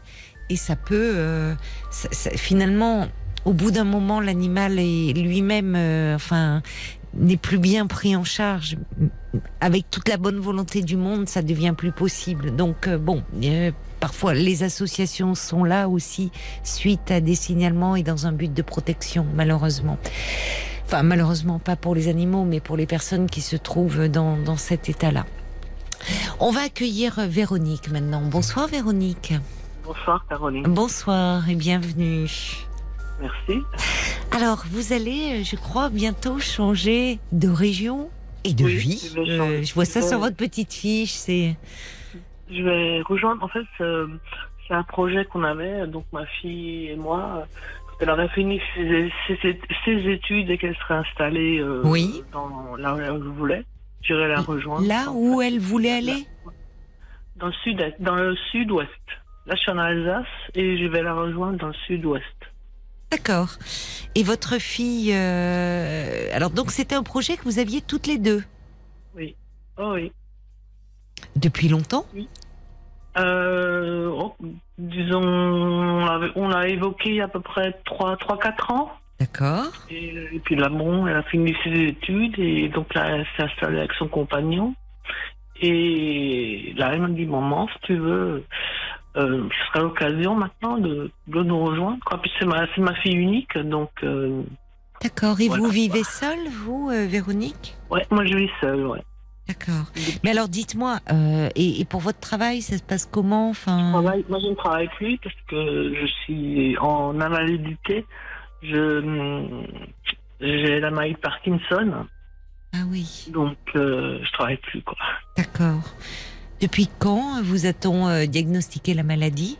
On me l'a diagnostiqué à 40 ans. Ah oui, très jeune, hein, ça a commencé. Ouais. Oui. Et j'ai subi une neurostimulation profonde et Ah oui. depuis, Oui. depuis euh, je peux dire que je vis pratiquement normalement. Ah, ça c'est formidable. Ouais. Euh, et quand est-ce que vous avez euh, eu cette, euh, cette intervention de neurostimulation là? En 2018, en dès février 2018. C'est un espoir euh, considérable hein, pour ces Ah oui, maladies-là. C'est c'est toujours un peu des hauts des bas, toujours un peu voir les bons dosages de dopamine. oui, etc. oui, oui. Mais sinon, c'est c'est fantastique. Quoi. On avait une auditrice, je l'embrasse d'ailleurs, qui avait témoigné sur ce sujet, qui voulait qu'on parle de la maladie de Parkinson et qu'on la fasse davantage connaître parce qu'elle avait le sentiment de ne pas être bien compris, elle, par euh, son entourage. Donc euh, oui, votre fille a évidemment a, a, a vécu cela euh, avec vous. Euh, et, et donc euh, c'était un peu compliqué de s'éloigner euh, parce que dites-moi l'Alsace et le Sud-Ouest c'est vraiment euh, ça dépend où dans le Sud-Ouest mais euh, Euh, vers Toulouse, euh, du côté de Toulouse. ah bah oui oui je connais bien oui c'est un gros gros changement et alors votre Ouais. fille s'est installée là-bas parce que euh, donc elle a fait elle fait des études de quoi? Elle a Elle fini est avocate maintenant. elle est avocate au barreau de Mhm. Toulouse Oui, c'est ça. Waouh, bah, c'est super, félicitations à elle, parce que c'est pas évident hein, le, le concours du non, barreau et donc euh, bah, vous devez être fière d'elle. Hein. Bah oui. bah oui, bah, vous avez de quoi, euh, Véronique. Ouais, Donc euh, voilà, elle est inscrite au barreau de Toulouse où elle va exercer et elle est avec, elle a rencontré quelqu'un aussi. Oui, euh, ils, se- ils achetaient une maison, là, tous Oui. les deux, Oui. à Saint-Sulpice. Et D'accord. ils sont bien. Et puis bon, j'ai attendu un peu. Et puis une fois que j'étais sûre qu'ils étaient bien installés, je. Et puis je me suis cherché une petite maisonnette dans le coin. Oui. Pas, pas non plus euh, trop près de d'eux parce que j'aime pas envahir les gens. Oui, je, je, bah, c'est euh, c'est tout à votre honneur. Enfin, je trouve juste c'est délicat de votre part.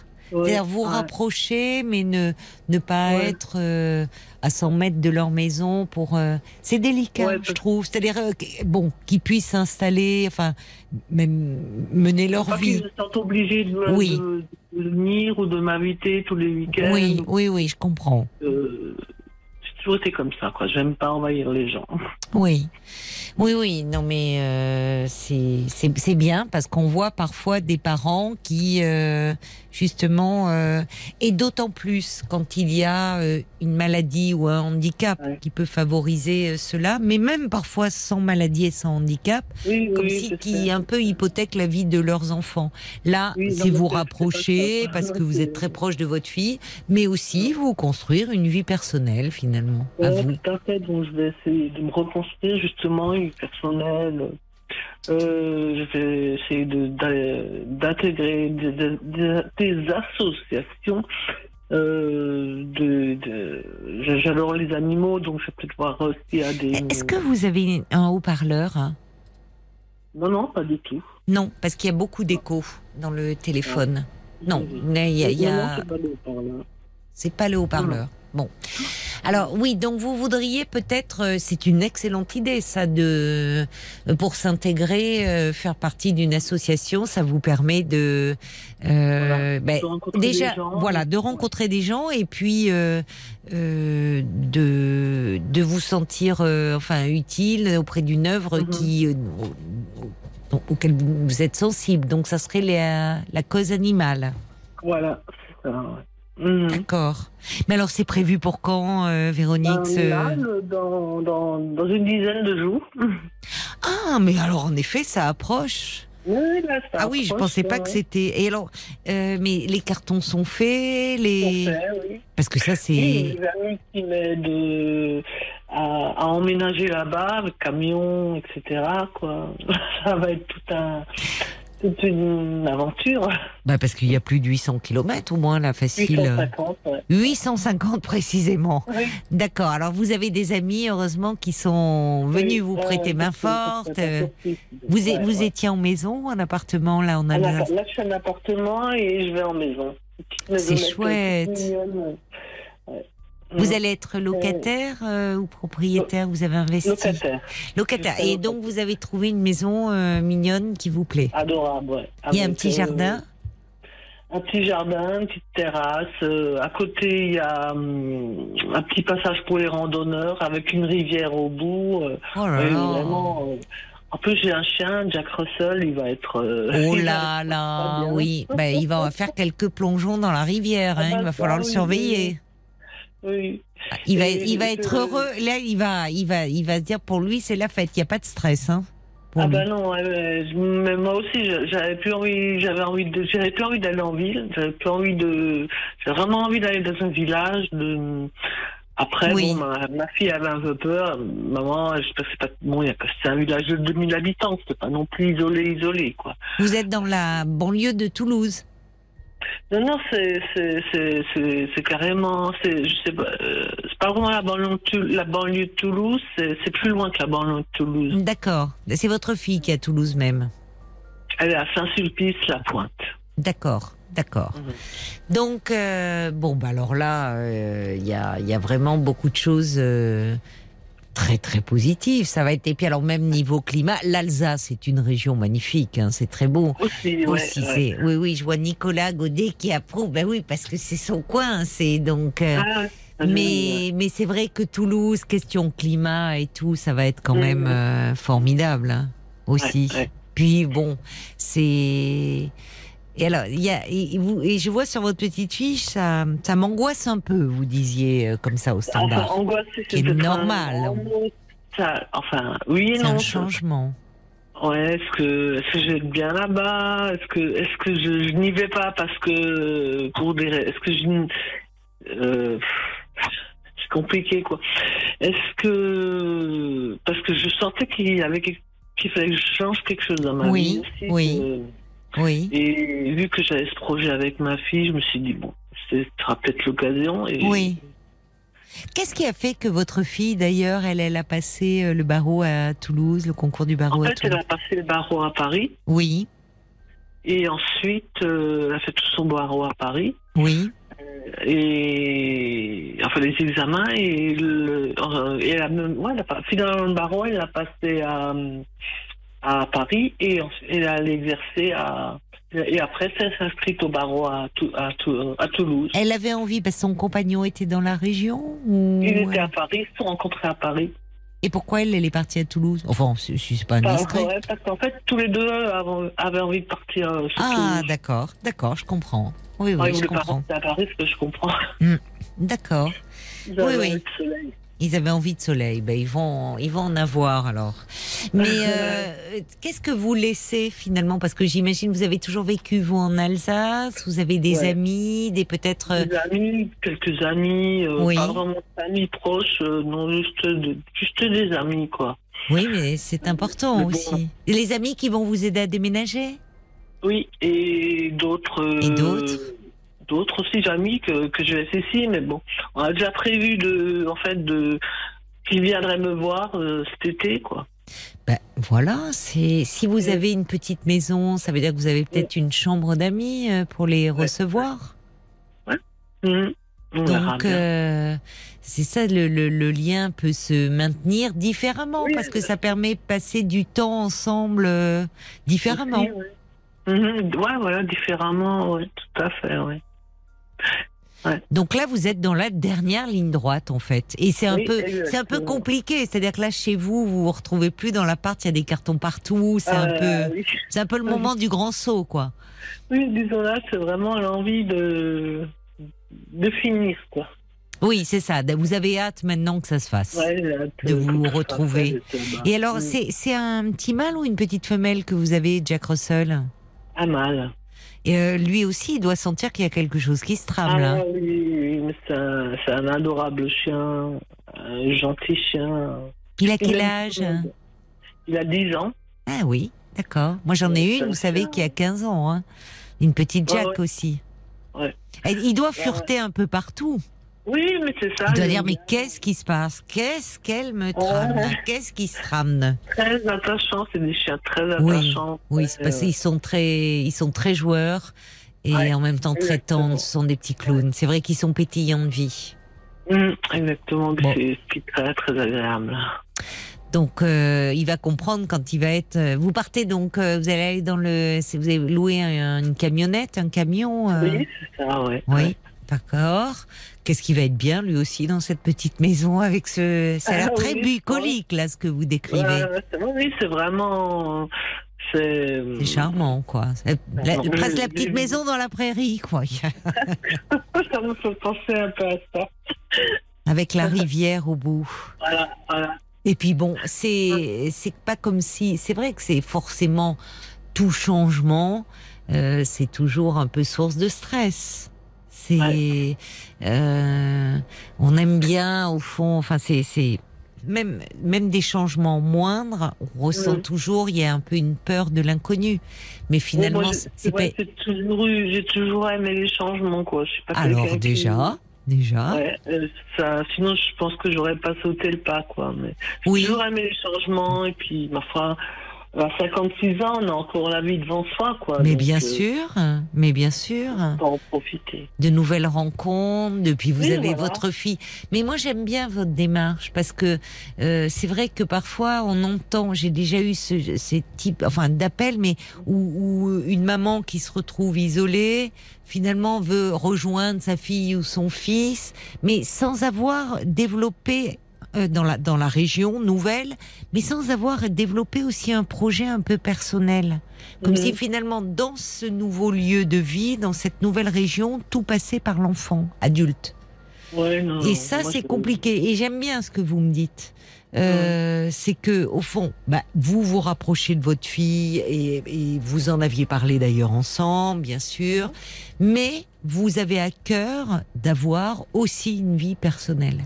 Oui, tout à fait, oui. Oui. Et ça, c'est les meilleures chances pour que tout se passe bien, finalement. J'ai toujours été quelqu'un de très indépendant. Oui, ça s'entend. Oui. Ça s'entend. Et puis quelqu'un qui se lie assez facilement, au fond. oui, tout à fait. Oui. Oui. Oui. oui. oui. Donc, euh, bon, il faut prévenir. Comment il s'appelle, euh, votre petit toutou? 8-6. Ouh, j'ai pas compris. 8, les chiffres 8 et 8 6. et 8, 6 C'est bizarre. Ouais. Mais c'est Paul me dit que c'est de la bière, ça. Oui, c'est ça. Ah bon? Et Qui c'est qui lui a trouvé ce drôle de nom?